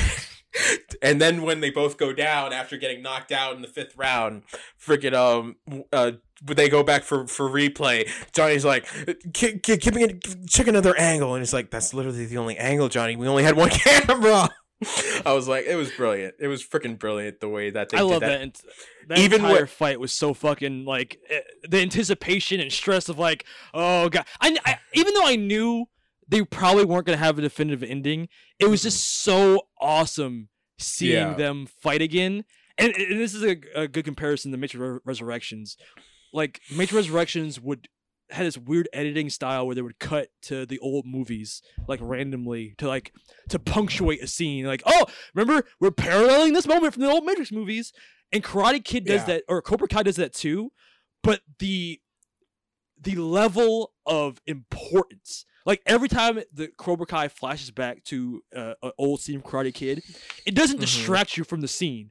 It it informs the scene. It, it builds up the scene. It gives you a, a higher level of gravitas.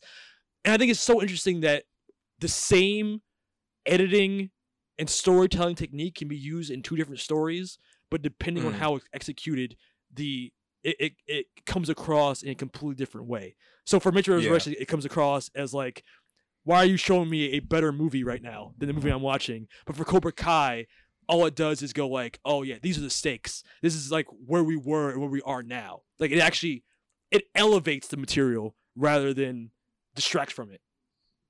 this is what I'm gonna say about the Matrix because I didn't get to, to uh, I didn't get to be in the conversation about the Matrix. Um, I'm literally just gonna say this: the Matrix Resurrections. It to me, it legitimately felt like a glorified post-credit scene to the Matrix Part Three. That's basically all it was. a three was- hour post credit scene. yeah, basically. So it's like you literally get to see that Neo and Trinity get to live and everything that happens after the third movie, and then it's like, oh, that's your ending right there. Like that's how that's just how it felt to me. You know, friggin' like. I, I don't know if it's just like coming off of the hype of Spider-Man uh No Way Home and then like which was like it was amazing time at the theater for me. I had so much fun seeing that movie. But then I go in to see The Matrix and it's just like it's boring. My mojo's snoring. Literally. what would you Literally. uh what was your rate if you had to give it a rating? Uh, Passable. Passable. Mm. That's all passable. Well, Not I'm more than passable, Not passable. spoil my rating. Okay, that's fair. I'm not gonna spoil my rating though. So, uh, uh, on that note, I'm going to throw this podcast to my past self and uh, my review for Matrix Resurrections and the season finale of Hawkeye with Beautiful Diz. Take it away, past me. Why does this feel like a memory? Like I have been waiting my whole life for you. Maybe this isn't the story we think it is. I never believed I was the one. What do you believe? I still know Kung Fu. The Matrix Resurrections, rated R, in theaters and on HBO Max, December 22nd. Time to fly.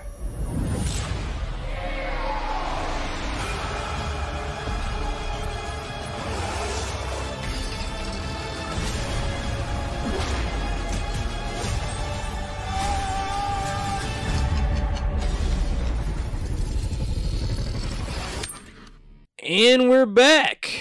I've got Crystal here to talk about Matrix Resurrections. Was it a revitalization? Revitalization? That's not a word. Revitalization of the franchise, or was it dead on arrival? I wanted a female's uh, opinion on this one because, uh, as we'll get into, the one in this movie is not the one; it is the two. so, so- You just want me to give my straight opinion? no, I'm just, I'm just, I was just making some banter. okay. I'm like, do I tell you now or do I tell you later? But we'll give our general thoughts, uh, non-spoilery re- reviews. Or, No, non-spoiler. Yeah, non-spoiler first, and then our ratings, and then we'll jump into spoilers. How did you feel? And, Jeff didn't. He he volunteered to not be on this one because he's like, eh. Yeah, I kinda was He's anti. kind of mad about it. Eh, look, uh, let's just start there about what our relationship with the Matrix is. Um, I'll speak for myself. I love the first Matrix movie, and Mm. I, that that came out in a time where it was like a lot of Y two K insanity. Like that was Mhm. 1999, so it was like we were on the cusp of that. Like, oh, the internet and the technology is gonna take over and destroy the world. So Matrix was like on the the, the it came out at the perfect time to Mhm. capitalize on those like advancing techno- technological fears that we kind of had back in the 90s. Yeah. Um, but that first one's a classic. Loved it. Perfect blend of action, cerebral philosophy. Uh, Well, the and- first one was my favorite one. For sure. Uh, Yeah. The blend of genres, like Mhm. anime style action, plus like it, it, it introduced the whole, the West to the kung fu kung fu style action uh, cinematography, where like a lot of action uh, that we hate in Hollywood is a lot of close up, quick cuts instead of like doing the the wide shot single hold on a, like a long take of an action sequence so you get like the full picture and the you see like the full range of the skill of the Mhm. martial artists like on display um and I mean, what I, I can't talk highly enough about the first Matrix movie. It, it literally revolutionized action movies as we know it. I mean, it still is part of the zeitgeist where if you just do the tre- the Trinity jump position, everybody knows what you're doing. Like, like oh, that's the Trinity. Yeah. Right. Oh, you're doing the Matrix, the the Neo lean back. Oh, okay. Mhm. But those uh those sequels though, Reloaded and Resur- Re- Reloaded and Revolutions. Uh, me personally, even though they were definitely a huge step down from that first movie, uh, now I, I think overall people didn't really like the, the those second and third movies. I personally didn't care too much for them, but um, the first one I loved. Even speaking from the visual standpoint, that set a lot of things in motion, and a lot of oohs and ahs, and that kind of what inspired me to do a lot of different visuals from watching that movie. Really? Yeah, Wow. like the bullet time effect and all that kind of stuff. It, was, Yeah. it was real cool to watch. And, Shit and- you've never seen before or right, since. Right, absolutely. It it definitely was about um groundbreaking for me. And um I mean I could have I wanted the story to continue, but um I was okay with this. I, yeah, I, Just not the way you I'm might have wanted saying it like that because yeah, exactly. It wasn't the way I quite wanted it. It- it- It's funny because when I don't like something, not to say I didn't like it, but I don't remember much of it because it didn't stand out. The first one, I know like the back of my hand. It's funny that you phrase it that way. It didn't stand out. I think they did stand out.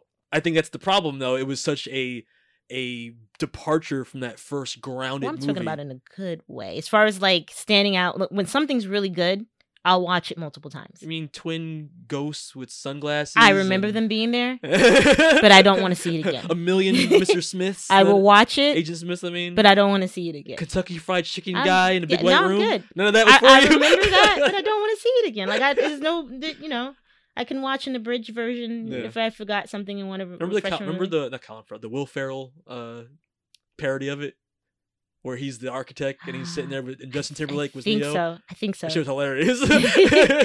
Like- sure you're gonna watch it a little bit later. Yeah. I said vis-a-vis concordantly. Listen to what I'm saying. It's like, what, are you even talking about? but it's it's didn't it didn't stand in my I remember those things, but it's nothing I really want to Hmm. re reactivate in my mind again. Basically, Like it was there. I dealt with it. It was cool. We moved on.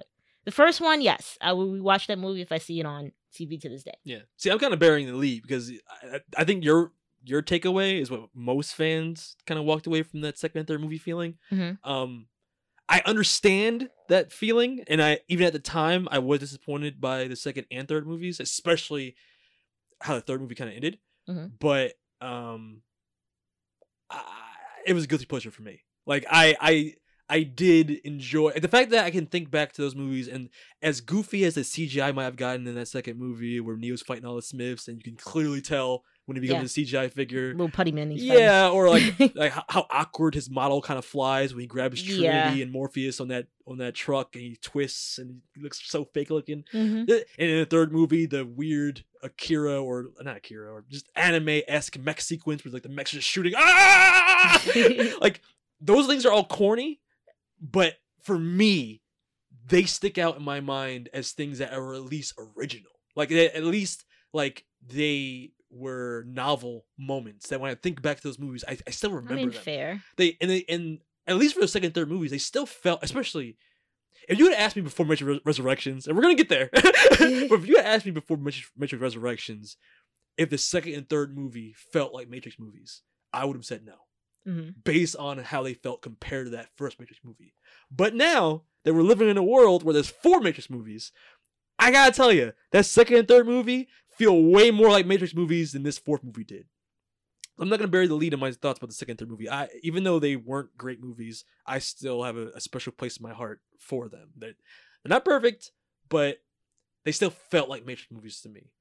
Um, but for Matrix Resurrections, I'll give my general thoughts real quick. Uh, it didn't do that for me. It Mhm. felt like where the first three movies, and again the second third movies, take them as take them for what they are. They still felt revolutionary to some extent. There were Mhm. things even in the second movie that I had never seen before in a live action action movie. Um, and the philosophy in the second and third movies were still there. Mhm. Some would say too much. That's where they kind of went out the rails with the long monologues from the Merovingian and the Architect and the Oracle, and everything's about choice and destiny and predestiny and all that crap. Um, but if you were to ask me now, I would take that in a heartbeat over what we got in Matrix Resurrections. It felt like a disrespect. here's the thing: Lana Wachowski, she's one of the creators of the the, the Matrix um, franchise, Mhm. but I don't know if her brother, sister, whatever. I'm not trying to be disrespectful. I'm just saying the other Wachowski. I don't know if the other Wachowski is who brought the philosophy because they were co-writers, they were co-creators. Right. So, and the what I know about what how she felt about the movie going into it, it seems like she was coming at it from a very personal tragedy place or tragic place where she lost someone. I think her her people her family had died, and she felt like the way she describes it is she needed Neo and Trinity in her life in that moment, and this movie feels like that, where a lot of the logic and the cold calculus and what felt like more machine like in that first trilogy Mhm. is kind of pushed to the wayside in this movie and it's all about feelings and emotions and maybe you think because the argument can be made that the first three movies were a, were a love story centered around trinity and neo Mhm. but i think when you ask me what the matrix is about it's about way more than just that but this movie kind of pulls Made it a out that story. element it made it only about that Yeah. um and a lot of things and, and i think the bigger tragedy is it's not the story i would have wanted to see a fourth matrix movie kind of kind of uh, explore but it's also a, an issue where the what felt like revolutionary aspects of those first three movies just are not present at all in this movie Mhm. everything from the the, the the groundbreaking cinematography and CGI of those first three movies, not here at all. I would take the crappy looking CGI of Reloaded and, Re- and Revolutions compared to some of the crap that we see in this movie. I would like, especially the flying effects by the end. Mhm. It I, I could tell that they were clearly on a crane. It didn't look like they were flying. It looked like they were Right, like, being pulled by a string. Right. um, this felt like a COVID like budget movie. Like they, it felt like it was made in a bottle. The the the sets felt cheaper. It felt like everything felt smaller. It felt like a fan film. Right. And as people who've made fan films, I think it speaks a lot when we say like, like, oh, Jordan, you did really good on this quality. yeah, like if, if we what was your made- budget? Yeah. Oh, a few grand? Oh, okay, that's nice. Yeah, yeah. If, if we had made the opening sequence of this movie, impressive. Yeah, That's cool. but when the actual Thousand dollar budget. Yeah, great. but when the actual creators of the Matrix or one of the creators of the Matrix makes it makes a bad parody of the Matrix, right. unacceptable. And and it goes to every part of production from the the VFX to cinematography. The running I would scene. Remember I said say- even the weight. The, the Yeah, the was- weight of running, just Yeah. just the how they film when someone running back feels different. Trinity. Uh, in the actual uh, film, in the actual film, Yeah, the, No, you're right, in the real actual film, in the first Matrix versus the reenactment of it it just felt different. Yeah, and you could argue, and, I- and that's the thing people are gonna argue with us, like, oh, it's because you didn't understand the whole point. And if you look at the subtext of the movie, because we haven't talked about what the plot of Matrix Resurrection is, we're gonna say that for our spoilers. Um, but just to lightly touch out touch on non spoilers, it's it's a parody of itself. It's it's so meta, and I, people have talked about this online, but it's so meta that it's it's basically recreating the original Matrix within this Matrix movie because the I, I guess it's not supposed to talk about the, the general plot is that Neo is once again in the Matrix, and the Mhm. twist on this one is that he the everything that we've seen in the past three movies is told to him that it's just a video game he made. So that's that's the the twist within a twist of like, oh, even if you start to get your memories back, you just think you're crazy because it, we've already told you that you've made a video game based on those three movies. Right. Um, and the premise itself isn't bad. I think that's on paper that'd be a cool idea if they did something with it. But because they focus so much on just the love story and you they've drained it of every hallmark of what made the original Matrix movies great, it feels so much worse. Like I was saying, the action, and that's a big part. The fact that the action feels such like a like a generic Hollywood movie now, rather Right. than the epic. Like they they revolutionize action, and I walked away from this going, this is Jazz fingers. yeah. you see, do, do, do you think those are spirit fingers? These are spirit fingers. Yeah, no, this is throw a dart at an action movie, and it's got better action in this movie. It And- literally felt like they were like, well, we don't, we didn't have a choreograph scene for this, so let's just do jazz fingers. Oh, you're part." talking about Neo's like force push ability. where Yeah. he just force pushes everybody. It's like they didn't bother like we didn't have the budget or we didn't have the time, and I mean, do you remember me talking about that going into this, where I said that they talked? Uh, Keanu Reeves gave an interview saying that he didn't do much choreography, and I was like, he "That's a did red jazz flag." fingers. Yeah, and I'm like, "Oh, that's why." Because or that that uh, TikToker, the guy that goes yeah. when stuff goes wrong and he shows you how to do Oh, the right Cabby way. or whatever his name is, Cabby. I don't know Yeah, that's basically his Yeah. power. That was Neo's power. Yeah. he stomped the foot. You know those amazing high intensity choreography sequences from the original movie that made you fall in love with the Matrix in the first place? Yeah. Yeah, fuck all that. it was like, oh, okay. Well, at least we'll have people like Morpheus and Agent Smith in this movie, right? Nah. well, you know. and I'll save my thoughts about that specifically for our spoilers. But yeah, everything that made those original movies great was gutted in this movie. Right. And they didn't do enough to replace it with anything of substance. And uh, unfortunately, and I, I'm not gonna say that it's it's an extreme version of the strong woman trope that I've seen Hollywood kind of doing lately, but home like some some elements of it are here. Uh, if you had asked me the first weekend this movie had come out, how angry I am about it, I've probably been more angry than I am now. But I feel like if they had just made different choices for how they got to that ending, Mhm. and even things that are like, eh, did you watch your old movies? Like you, there there are things within your movie that if you if you take so much time in the movie to in the editing to do flashes of the last three movies, like the little editing throwbacks Mhm. within the film, reminding me of better movies. but I'm like, you you spend you waste time doing that rather than use the plot points from those previous movies to try and explain some of the th- stuff happening in this movie. Right. You know what I mean? And the, the- according to the creators, there aren't any plans, and this movie did so terribly in terms of box office that there aren't any plans for any sequels after this, even though it's clearly set up for sequels. And there's so many loose ends that it's like, nah, you definitely had a plan for a sequel. It they better no just sense. leave this alone at this point. No, it's dead. Yeah. I'm no. like, I'm like fucking Superman. I mean, bad should is have dead. done it. it. We could have walked away and just left it as it is. I, I don't know why to revive it the way they did. Um, so I'm just gonna give it a poor vision, just straight up. That's my rating. It, It's just bad in every way that Mitch movie can be bad is bad. It made two and three look great. That's how bad this is. like I can't believe it. Yeah, no, I hated this movie. I, I hated this movie.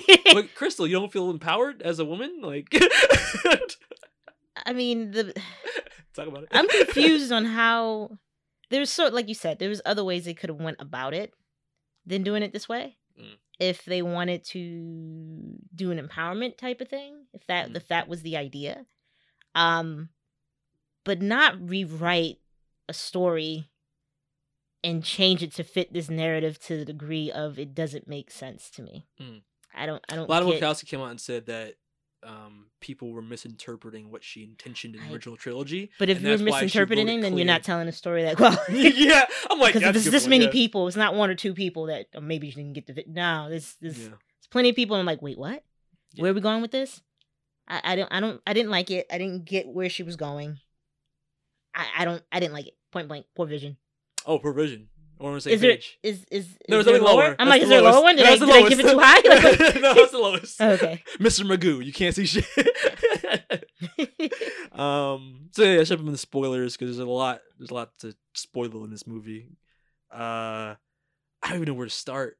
I mean, I we toned could- out at some point in the film. I mean, let's start with the Trinity thing then, because I, that's the most important aspect to me, because it's what Lana Wachowski came back to this movie to rectify, which is that. And look, I on paper again, I get it. You could argue that Trinity was just as important as Neo in the old movies, and I think she, She was. was. She was. But here's my thing: Why is it that the modern feminist does not think women are strong unless there's exact parity between a male and a female? Like it, it seems like the, the pattern nowadays is for everybody, everyone has to be equal in every way. If you're and that means equal strength, equal ability in every way. And if you don't if you're not equal in that way, then you feel less than, you feel uh, uh disempowered. But my argument is people were strong in different ways. So Mhm. I think Trinity was just as strong as Neo in those original movies. Because first of all, she was always a badass. From the Mhm. first movie to the third movie, was. there was multiple times, even in the third movie, after Neo got his eyes burned out, and he was like, "Trinity, this is too dangerous. You can't come. Like, I, I'm, I'm going on a suicide run, basically, to stop the the machine empire or whatever." She's like, "You aren't gonna do shit without me. That's an order. Like, You can't mean, tell she me was shit. iconic. The first, Yeah, she was the a opening- badass. The opening first movie. The first, movie, second movie, she's fighting like. That was an iconic scene when she did Yeah. that jump up and, and all that stuff. So. Trinity's already considered to be a strong female character. right. But why is it that we still feel like I'm just asking this like I obviously don't have to answer, but like why is it that society feels like the only way for a woman to be strong is for her to be physically strong? And in a lot of ways, and this is the same trend that's been happening with other movies like Last Jedi, uh I don't know, throw a dart at a, a, a resurrected old franchise like Terminator. You gotta bring down the man. He's gotta be weaker. And you gotta show that the woman is just as physically capable, if not more so than him. And that's literally exemplified at the end of this movie, where for whatever reason, Neo just and it's not a plot reason. They never explain it. Well, I like the fact that she's physically strong, but it didn't make sense for what I was told in the prior movie. That's that that's where my well, she's always been physically strong. Yeah, she's always been physically strong, but it made no sense to me as to what was going on with Neo, Hmm. the one. Yeah. And now he's no longer the one, and it was no the one. There's always been several the ones. Well, that's not a retcon. That's that was been in the old Yeah, that was so, stated, So I like the fact that the, the but- one never really existed. The one is just the lie that the Oracle and Morpheus, well, really more so the Oracle told Mhm. Morpheus and Zion to to basically obfuscate. Obfuscate. It's not. I can't pronounce that word. To to obfuscate. I can't pronounce that word. but to basically uh uh conceal the fact that the anomaly will always come to pass Mhm. and they couldn't do anything about that but instead they could control it Right. so that there's no like there's no real the one there was never that, that was like a, a prophecy that was a lie so like i don't mind that there because they already established like in the second movie at the end that there Mhm. was past versions of the one Yeah, they said it was past versions. I do recall that. Yeah. But past versions all running in the Matrix at the same time. no they were Yeah. unclear it could have been resurrection it could have been reincarnation So Trinity and Neo are the ones at the current time because they were brought back to life. Why are they both the ones at the same time? well That's the here's, question. I, here's I my had. issue because there's a very easy explanation in my mind Uh-huh. it's the same reason why the agent smith has the one powers in the original matrix franchise and that's because They came into contact. yeah they so they Neo and, fused to and her extent. were doing it, and she Kinda. one power. Remember at the end of I, look, and I'm trying to make it make sense. at the end of Matrix Reloaded, Uh-huh. where she uh she gets shot and dies, Mhm. Neo in the Matrix puts his hand in her heart and like jumpstarts. I remember that. So it's the same kind of eh, like the you could see the code in his hand infuse in her body. So it's like the the anomaly powers that the one has in quotes gets transferred to other people. I don't people. like that explanation. I'm trying to make it work. That's the only way to me it makes sense because because Mm-hmm. because you could go back and work on it. You could be like, okay, there, the, even when he used his powers the first time, it was only after she kissed him. So it could be like, why wasn't his the one power working then? well, his. And that's why I, I, again, on paper, I don't mind what they were going for Mhm. because, uh, you could ask why is his one power only working with her. You could argue that this version of the anomaly was already different because the whole reason why he chose to in the end of the second movie Mhm. save Zion, no, save Trinity instead of Zion. The architects. I'm so I so I feel, I feel so fucking nerdy right now. I'm explaining. You see the Matrix too. so the architect's whole thing was you have a choice. Every Mhm. past iteration of you has chosen like if there's two doors and you have choose your love, Mhm. one person's love, or you choose the love of all of humanity. Mhm. Every other past version of the of the anomaly chose, which is the more logical choice, choose all of humanity over one person. Right. But Neo is the, the difference maker, and he's been the first anomaly to choose Trinity rather than every all of humanity. So that threw like a, a, monkey wrench in all of their in, the- in the in the in the cycle of Mhm. the one basically. So you could argue that this one is specifically different in that he has a direct connection to only Trinity, whereas all the other versions of the one had a more general love for all of humanity, but not specifically one person. So maybe, again, I'm, I'm trying real hard to make this work. So maybe this anomaly was always two people. Maybe. So the ones. But do you see? But see, there was never a one. The one was always a lie. So there was never a one. It was always just the anomaly. And now there's two anomalies rather than one anomaly. And you could argue there was already two anomalies because of what Smith was. So really, there's three anomalies. So it's one one one. Yes, there's three ones. but you One see how much work I had to do just now to try and make that work, and none of that is in the fucking movie. So I just had to be like, girl power, strong woman, because they didn't do anything in the movie to tell me why. Like you just guess. Like okay, uh, Neil Patrick Harris said that the closer they are together, the more the powers would activate. But that that is coming from nowhere. That wasn't in the last three movies. That's not how the powers ever. That's not how Neil's powers ever worked or activated when they were together in those last three movies. I don't know. I need the movie to tell me that though. Yeah, and that's what I'm saying. It's like there's there's so many plot holes. Why? How, okay, how does the Matrix now even work?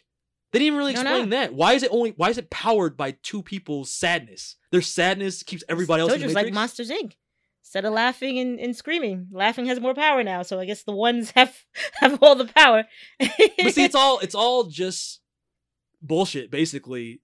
That that is like a a a metaphor for the theme. Like it, none of that shit makes sen- sense when you try to like rationalize it. It only makes sense when you think about it with your emotions. Because what's the meaning behind that? It it's that mm-hmm. it doesn't really like logistically doesn't matter why their sadness together is what keeps the Matrix working now. The metaphor is really just our modern society and how the media and we're being like we're being controlled by desire. I really seen the Sentinel Wars.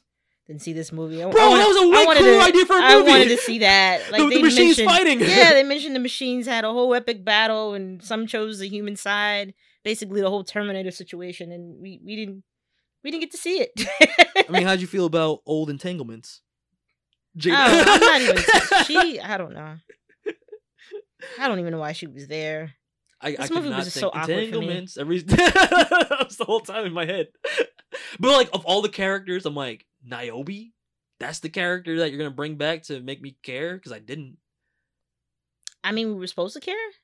Uh, I would think you should care about the last vestiges of humanity. And here's the problem: They didn't really focus on that. and It didn't even feel like that was a city of people. They need to stop resurrecting these old franchises just to tell me that none of the shit they did in those old movies mattered. Every time.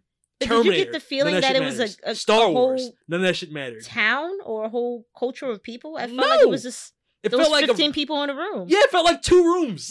yeah. That's why everything felt smaller. It felt like cheaper. Yeah. Green more more green screen somehow, even though I know all those movies were on green screen. I almost felt like they were doing the fan film thing and using people for several characters. Like maybe some of the Smith agents were some of these people inside. It's got because of doubling up. It's got because of COVID. like, oh, you're done with the Zion. Okay, get into your suit. We're gonna film you as Smith now. But you would think with so fewer other characters, you would care about some of them, but I care about none of them. I don't remember anybody. I, just can remember the- name the... crew members on the original ship. Yes, way better than you name these these, people here. Yeah, absolutely. I don't. I don't remember. I just remember the girl with the the The blue hair, Yeah, that's it. Bugs was her name. Yeah, Bugs, because Bugs Yeah, Bunny, was- get it? Yeah, yeah. Yeah, Warner Brothers. That's the only person I remember. That's another thing. It's like when you, And Morpheus. the movie was so uh, meta. Whatever his name is. like the the whole idea of like oh corporate's telling us we got to make another matrix movie or i'm sorry another matrix game but I thought they couldn't do that oh, i guess they can like when you tell me in your movie that you don't give a fuck That you why don't want to do a this. Yeah, Like, listen, I don't want to do this. I'm gonna make sure everyone knows that I'm forced to do this, and here's what you're gonna get. They said it in the film. It was awkward. it's like this is why it's crap. yeah i'm like uh it's kind of how I felt. I felt like we're getting crap because but there are matrix defenders matrix 4 defenders that say like even though we think it's crap it's supposed to be crap that was the whole point I mean, the I reason can why it feels that, smaller, maybe. cheaper, why the action is worse. Those are all issues of reboots and sequels. And the whole, I'm like, don't give them that, that out. You don't purposely make a two hundred million dollar really, it's a real woke movie. The whole point is we should be making sequels. Yeah. and this is what you guys are getting.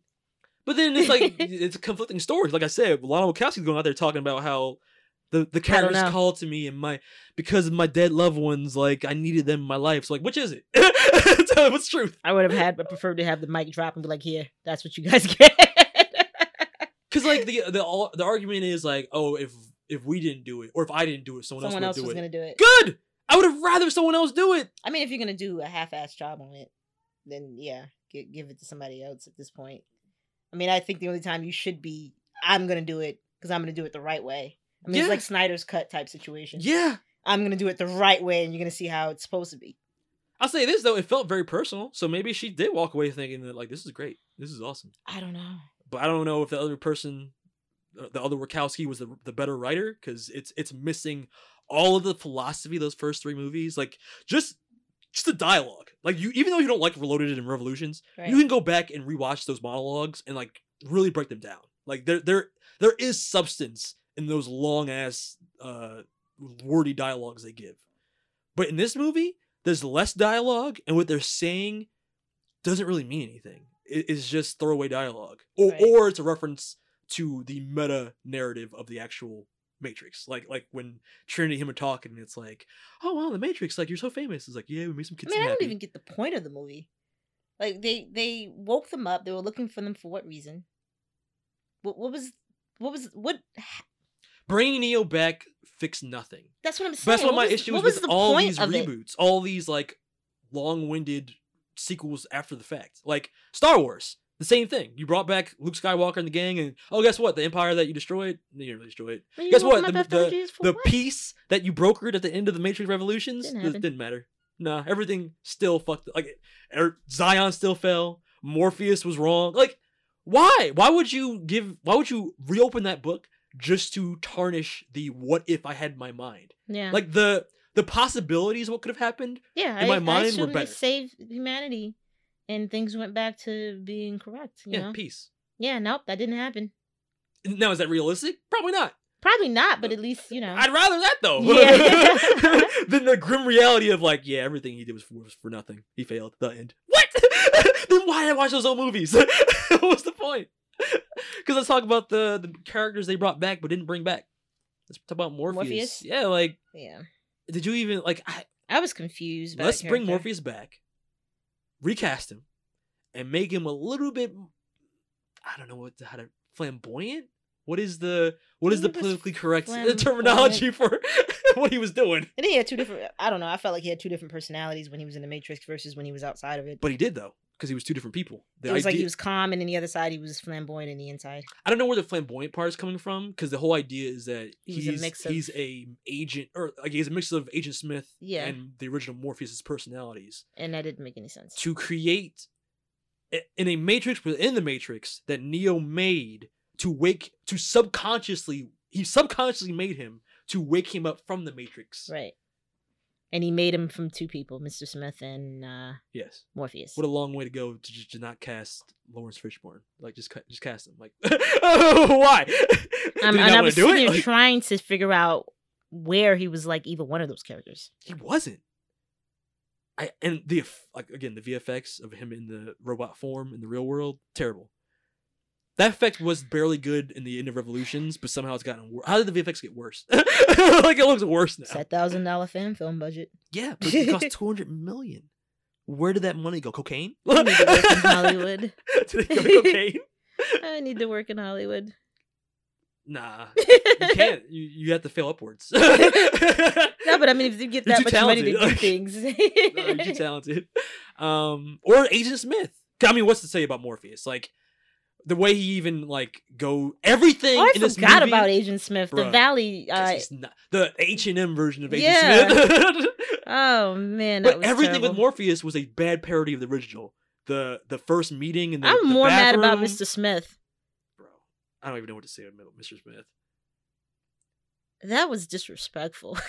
Because at least the Morpheus replacement, I don't know, was bald. I'm like, what? something, something about him was at least closer to the original he had Morpheus. some cool suits on too. And he's Yeah, bald and but like, yeah. there was nothing about that Agent Smith replacement that was anything like Hugo Weaving's Agent Smith. Nothing. An annoying boss at work. And what made it worse is the like I said, the the editing choices of flashing back to the old movies to remind you what he's not like at all. Mr. Anderson. like that. No, no, no. You didn't say it like that. I could literally find. I don't know who the actor is. Like you could find anybody better. You. I mean, I don't understand the choices. The re un- clearly it was intentionally done, but I don't. I don't understand. even him not acting like Smith was actually intentional. It, everything was uh, clearly. Yeah. Everything Yeah, was you don't- intentionally You don't done. get that far from Agent Smith without trying to be that far from Agent right Smith. but i don't understand the point of it like at least if it paid off with the explanation as to why these characters are like that maybe someone can explain i, I, I don't especially Smith. Like Morpheus, your your insane long-winded explanation. great It's like okay, Morpheus died in the real world, fine, but Agent Smith, He was erased at the end of the old Matrix. That was the whole point of putting Neo in there in the first place and doing that whole plan. Right. So why would you re-resurrect? Is it is it? Can you not have the the Neo half of the anomaly without bringing back Smith? that's what made the movie and if so you have to bring back Smith, why does it have to be a different version? If they never even really explained that. They never explained it, and you took two great iconic characters and deleted them. Like the, the, they they part they're part of the Matrix. I mean, just as much as I love Trinity and Neo, I love Agent Smith. Remember when he came at the end And Morpheus. and like for no real reason somehow had more power than Neo? Like he, he I don't know what even he was though doing. Ne- uh, Neil Patrick Harris could freeze time somehow. That H and M Smith could overwrite that. Like he it didn't And affect him. Like what? Why? How? bullet time?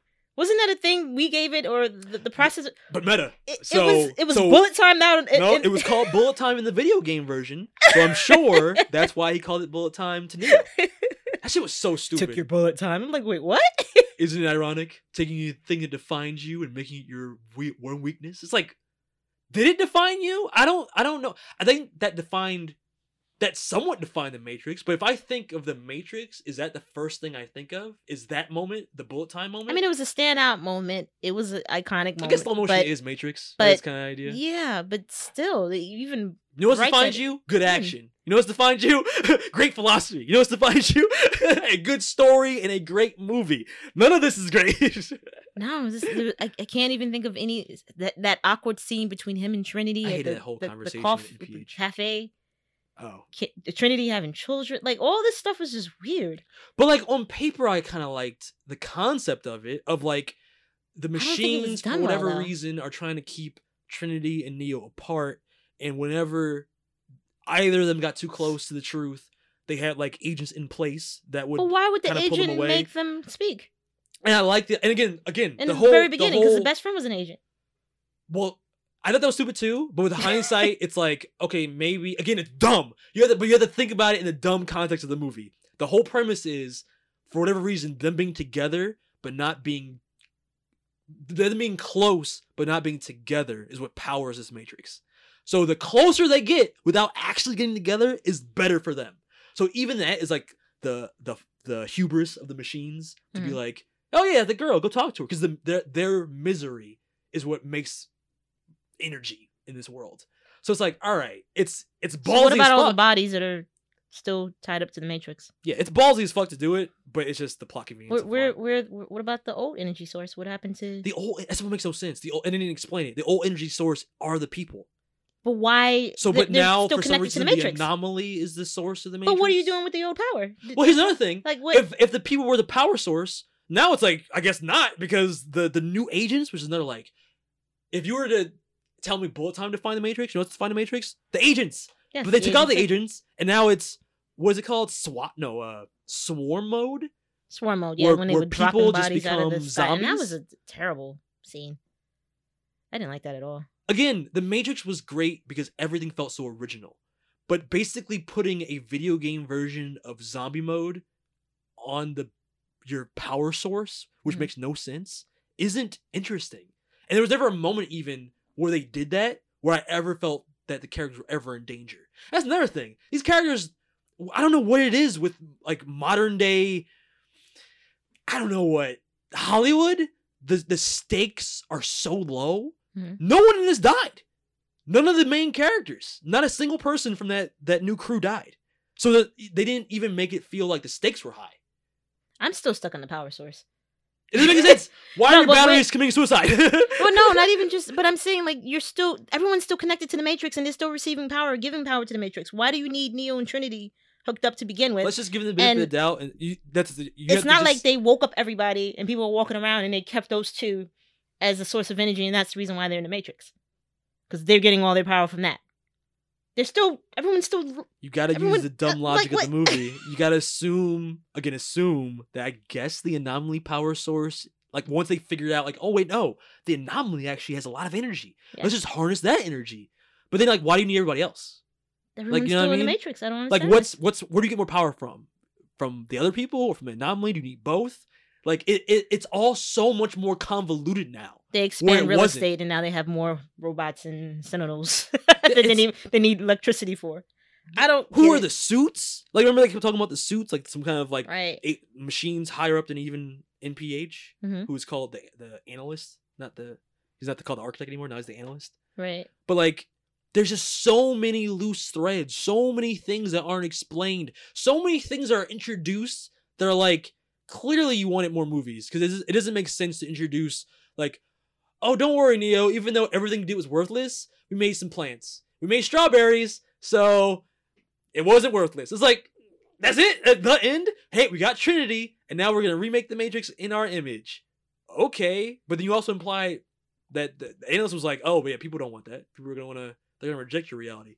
Okay, and we're gonna end there. That's that's a more definitive ending than what we got in the third movie. No, if anything, that's that's a more open ending. So you can't tell me that there was not there was no plan for Mhm. another trilogy at least. Great, I don't want to see that trilogy. I don't know what the fuck it even be about. You would watch it if they came out. I would I would have to, exactly. but I would hate it, and it would further tarnish the main. Like I I am deleting this movie from my brain. I can't believe I'm See? living in That's what I do. Yeah. When I don't like something, I delete it. You ask questions, I'm like, I don't know what you're talking about. I can't believe I'm living in a world where I look back on the second and third movie with like nostalgia now.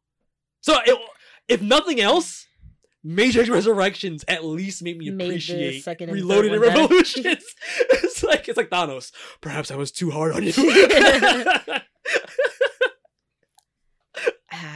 Remember that Dragon Ball Z fight in the Revolutions? Uh, people thought it was stupid. It's pretty cool now. You think about it. I would take that a, a thousand times over before I would take what was the action in this movie? Riding on a motorcycle, doing force pushes. Force push, force push. Yeah. Come on, Trinity. I can't fly because I'm an inept man now for whatever reason. Every man has to be weakened in these movies nowadays. So you've got the power. You fly.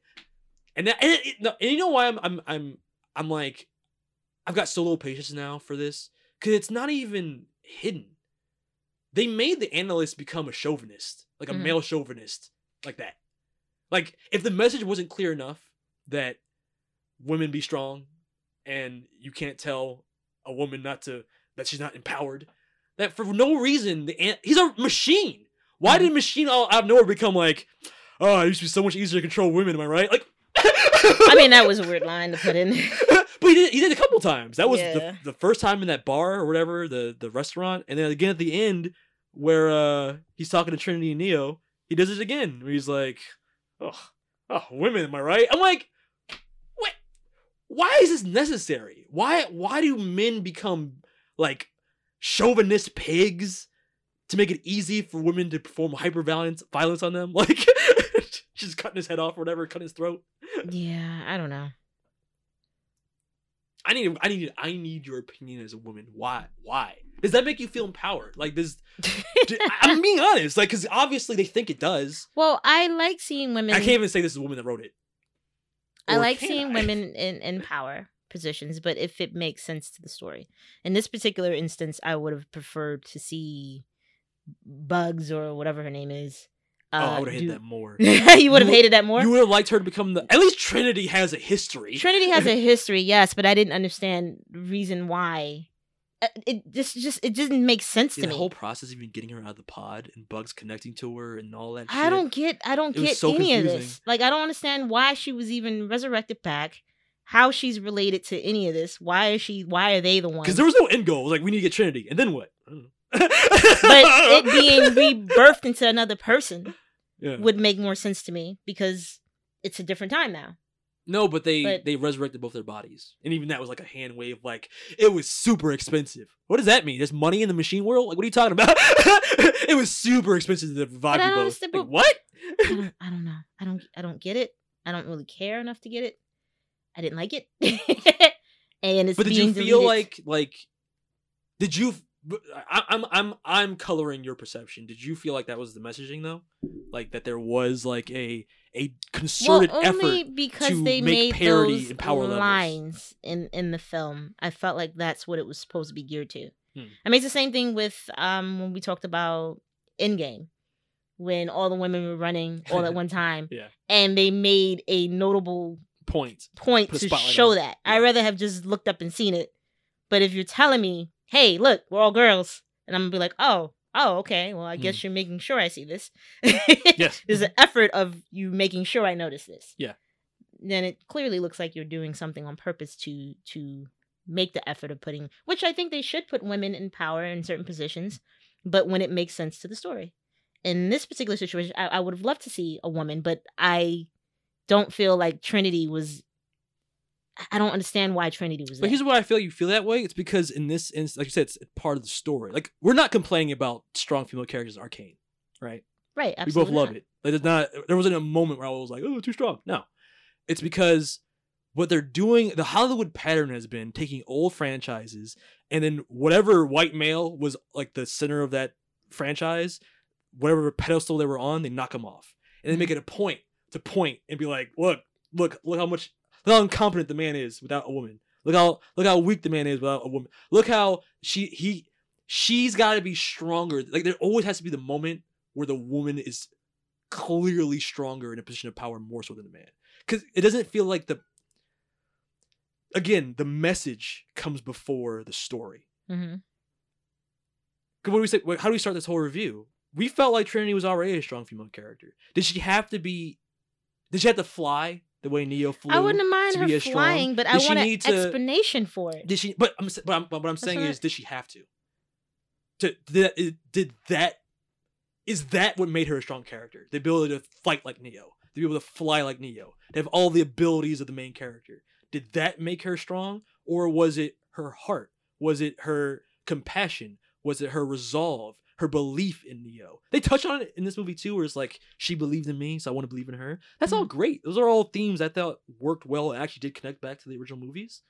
But I feel like there's this focus on physical capability that we ignore that there is a difference between men and women. And not in every instant instance, a woman doesn't have to be just as physically capable as a man to be as important or strong. That's my argument.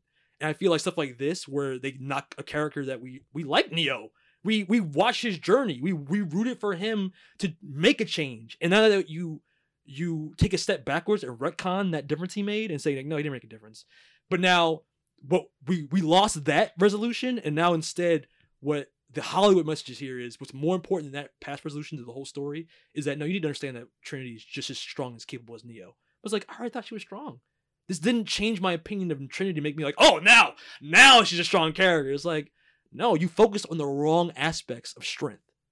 Well, I don't mind that, honestly. I don't mind her being stronger than Neil, but when it makes sense for Neil to be weak. Like I didn't I didn't get why he had no abilities at this point. The message. That's but why. that's that's that's what I'm saying. It that's needs what I'm to saying. make sense. That's it needs to make sense to me. But that we agree. But that's what I'm saying. And this and this movie's an example of this. The sense didn't matter. The message mattered more. And that's always what happens with these friends. Rey, she's a go-to example, but like that's a great example of character. They literally, and that's not even like speculation. They came out and have said now that the behind-the-scenes dialogue about that entire trilogy was first and foremost, Rey has to have no weaknesses. That was a like a a, a mandate.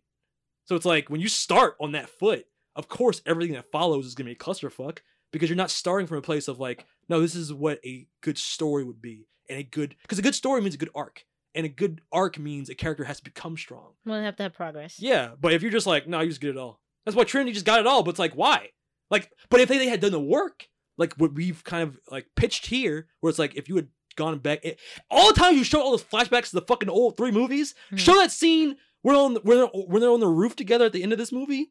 Show a flashback to him putting his hand on her heart and the the the code pumping through her body, and then the, and then she's like has the revelation of like, no, I can do this. And then if if the message isn't more important than the story, and you don't need to diminish a man to put a woman on a pedestal, at the end of the movie they both flew together anyway.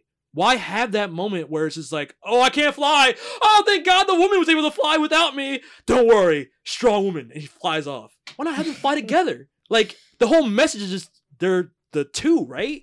So why not have that exemplified? Why even have the moment where it's like, no, no. Well, in the Matrix situation, yes, I agree with that. But it's it's more or less like I, I get I do feel women need representation and I do feel like women can have course, stronger roles than women. Um I mean men- women should have stronger roles than men in some some films, but it's just got to kind of go with the story. And yes. because this is already a story that's already written, and you already know the characters to be who the characters are, it's weird. Yeah. It just didn't make sense. That's what I'm saying. That's the issue. I mean, I'm not making the argument. That's why I always feel like the other extreme is taken when someone just says like, "No, there's- other ways to exemplify strength." I'm not saying that there shouldn't be stronger women in other things, or, or women stronger than men in things. I don't want a Wonder, Wonder Woman movie where Steve Trevor gets Superman powers and now he's stronger than Wonder Woman in her own movie. You know what I'm saying? Like, Mm. I don't want that either. But I'm saying that there, the reason why this this this rising ire towards feminist in quotes agenda and strong female characters is a reason. It's because Hollywood is forcing it over and over and over again. People aren't stupid; they're noticing, and it's a pattern. They're not they're not good enough writers to try and hide the pattern, and they think even though it's constant fail, like these things that they try and do constantly fail. They just keep trying, and it's like, who are you making this for? Because it's if it's if it's for you, a woman, to feel empowered, it's obviously not working. So you're telling your story wrong. There are better ways to tell these stories. You know what I mean? Mm-hmm. I think Arcane's a great example because that's that's like all strong women. Yeah, it's fucking no, great. Kane was Yeah. awesome. You know, that's one of my favorites uh, of 2020. Yeah. 2021. Jeez. Yeah, wow. Living on COVID time. Yeah. Um, is there any other character? We kind of mentioned Bugs, but there's not much to say about her. She's trash. but she didn't have to be trash. That's the reason I'm like, eh. They had no character. None of them had characters. It was just like I'm a fanboy or a fangirl. yeah, everybody was fanboys and girls. I don't know. Even Keanu Reeves was so flat in this. I mean, Keanu's I know he's not a great usually, actor, but but still, if I go back and watch even- that first Matrix yeah. movie, he was better in that. It- they were just they were all drained of energy and purpose. it's a fan film. Yeah, if, if you told, if maybe if you told me this is a fan film, I still would have been disappointed. I still, would- there are better fan films out there, but I I could go Like, on I don't all- like Banana Republic Smith. yeah, fuck that, man. That whole thing was trash. But yeah, there was, there was just a better version of this. And what makes me so upset about this is that I know there was a better version of this movie here. Even if you wanted Trinity to be as strong as Neo by the end, I don't have a problem with that. But you could have gotten there better. How much better would it have been if the whole movie Neo couldn't access his powers? Like he just couldn't. Like he couldn't do anything. He couldn't fight the way he used to fight. He couldn't use his force abilities the way he used to. And the whole movie felt dire because the one couldn't fight the agents, and we'd have agents, not the fucking swarm shit. Mm-hmm. and then by the end, when they do free Trinity, that moment on the on the roof, that's when they both their powers activate, and together they're able to stop all those missiles, and they fly off together. That would be dope.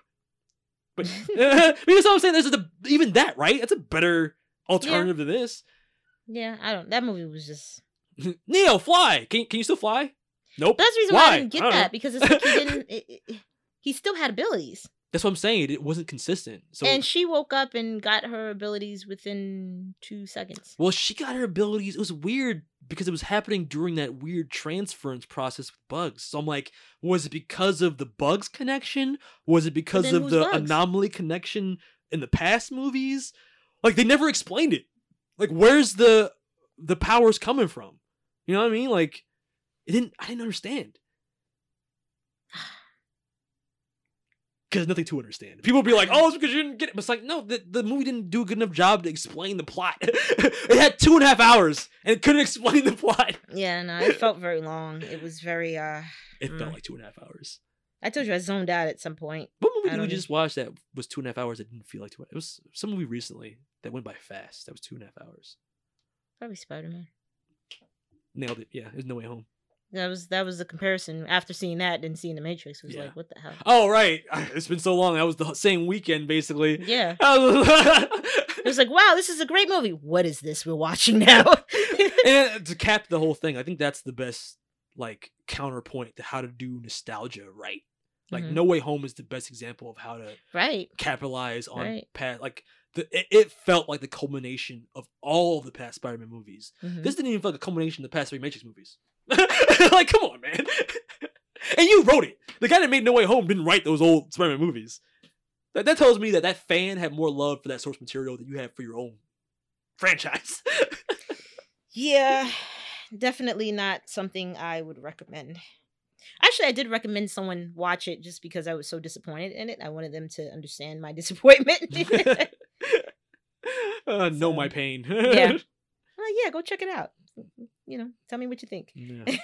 All right, so let's just uh, wrap it up with Hawkeye real quick. Episode six, the finale. Kate, it's time. I just want to know you're ready. I'm ready. This Wednesday, the Marvel Universe is about to get a lot bigger. There's someone at the top. He's the guy I've been worried about this whole time. Not me. Uh, Jeff didn't really want to talk about this, so we'll just give our, our thoughts real quick. Okay. Um, I think because he also felt like it was kind of meh by the end. Uh, I mean, I'll say right off the bat, a lot of the things, because we're just writing the spoilers, a lot of the things that happened in that finale were things that we both kind of predicted. Right. Like everything from the opening being Kingpin, like the pattern that entire series had been if they introduced a character at the end of a previous episode, at the beginning of the next episode, you get some kind of backstory for them. So the same thing happened to Kingpin in this one. Um, and it's cool that we got Daredevil's Kingpin in it. Yes. Uh, he did the man baby thing. The I talk like this, Vanessa. I love how strained he sounds. I love how he speaks. Yeah, me too. um, they made some choices that if they go the way they kind of presented it in the episode, I'll be pissed. Uh, but overall, I mean, it was an okay finale. I felt like I was watching Home Alone. It did feel like Home fumbling. Alone. It was too much fumbling for me, and it was too much of like a comedy. Like It, it, felt definitely the most low stakes of all the Disney Plus. it shows. really did. Like I, it, it was even most, the Yelena stuff. She's an assassin. It was all comedy. All of it. All of it was comedy. Everybody was fumbling around. Nobody was really getting anything. That it was. It was just very weird. Yeah. Very very weird for them to play out. Usually they keep stuff to a minimum like that. They keep it lightweight. But this is like they wanted to do the whole series lightweight. Yeah. That's what it felt like. Definitely didn't feel like any of the other films. Films, any I mean, of the yeah, other shows. shows. yeah. Yeah, I feel like every other show had a more climactic. They except got for serious at some point. What if is the only one that kind of didn't? I know, actually, even What If did. Now that I think about that, What If even had like a kind of epic finale. So yeah, Hawkeye's kind of the the most comedic of all of them. Yeah, it was too lightweight. Like I love the I mean, fact every, I not love the every way series has to be heavy. you know? True, true. I get that. Um, but it, it was just very, very, very lightweight. I guess maybe because they were doing Christmas. That's why I said I felt yeah, like it was a also Home Alone Christmas. type of yeah, thing. you want death and Christmas. Merry Christmas! Oh my god! did die. Lucky dog is dead. That'd be but I didn't up. take it serious. I didn't take any of it serious. I almost wish I had binged the series, cause like, and I know we watched this this the finale so much farther apart from the like the previous five episodes, Mm-hmm. but it didn't. With hindsight, it never felt like it was cranking up, like ratcheting up like the No. the intensity to this this boiling point of a finale. It just kind of happened. Like, yeah, okay, that was a thing. Yeah, I mean, you felt like something was coming, but when it did get here, we are just in the scene for so long, and it's just a bunch of fumbling. because what's the biggest takeaway? The Kingpin stuff. Yeah, but even he was kind of fumbly. Yeah, I mean, he fought Kate Bishop and kind of lost. Fumbly. Kinda. Everybody was fumbly. Yeah, fumbly. Fumbly, that's what yeah, I guess it it. is very Home Alone fumbly. Yeah. Yeah, because I mean, the Yelena stuff is probably like some of my favorite interactions between her and Kate. I love the the beats that they did. I Mhm. love that scene. That was probably my favorite scene out of the whole episode. It was just the two of them bickering with each other, and for them, it made. I mean, I guess it made sense for everyone because nobody's ta- the tracksuits aren't really taken seriously either. No, that Team Rocket. Um, yeah, I mean, I guess that's what happens when your villains are Team Rocket, like you said. Yeah. um, and then Kingpin, you think something serious is gonna happen, and yeah, nah, nope. Did did, did Jon Snow die? I think so. But we both cared so little about that character and his Yeah. relationship with Echo. It's like, okay, cool. I think he's dead. And even Echo. Like I Didn't I, care about. I don't understand the weight they put on somebody. Because they even talk about are they really gonna give her a spinoff? That's what I heard. I hope not. It makes no sense. Did you, watching this movie or this movie, watching this show? Did you would you have walked away going like that? Echo, I need to see a spinoff show about her. No, No. I don't want to see Yelena and um Kate. Yeah, I would sooner want to see a Yelena spinoff Yeah, I want to see those two because. Black Widows. So that makes sense. Yeah. But like, Echo, uh, I and I understand she didn't have dialogue, but something about her face. She did not Still sell- stuck on her face. Yes, her face did not. she did not sell me on I hate her just. face. Yeah, I don't. It's not even a hair face. Her face is too. Too mellow. chipmunky, too round or something to to be like a badass. Like I mean, it's it fits the the tone of this episode. Very mellow. But then at the end, they, they want you to believe that she's a bad enough dude to kill Kingpin. Spoilers, but we said spoilers. But like, I'm just like, nah, they didn't show it, so probably not. But why even end it like that on a, a hey guys, you know that character you've wanted us to pull in from the Daredevil universe? He's here, and we're gonna figure out kill him at the end of this this series. He's actually only been in this one episode, but we're just gonna kill him off at the end of this. Like what? Kinda- I feel like the little, you know, little marshmallow man from um from Ghostbusters. yeah, I feel like that's that's the level of these villains right now. like, oh, because like if you didn't even know who Kingpin was from Daredevil, would you feel No. anything? no, no, no, no. There was no. Not he didn't do enough to make me go, "Oh, that's menacing," or like, "Oh, that Kingpin guy." I'm like, does he even have a like henchman? He did everything himself in this. It was like, "Where's your henchman, bro? You're the Kingpin, like the the Kingpin of all of crime." And you got no thugs to do this shit at the end of this this series. That wasn't a tracksuits for him. But he still went to go fight. What's her fate? Elaine? Uh, Elaine? No, it's not her name. Eleanor Yeah, by himself. Why? because he's kingpin. Is that personal? You got you can't have someone else do your dirty work, bro.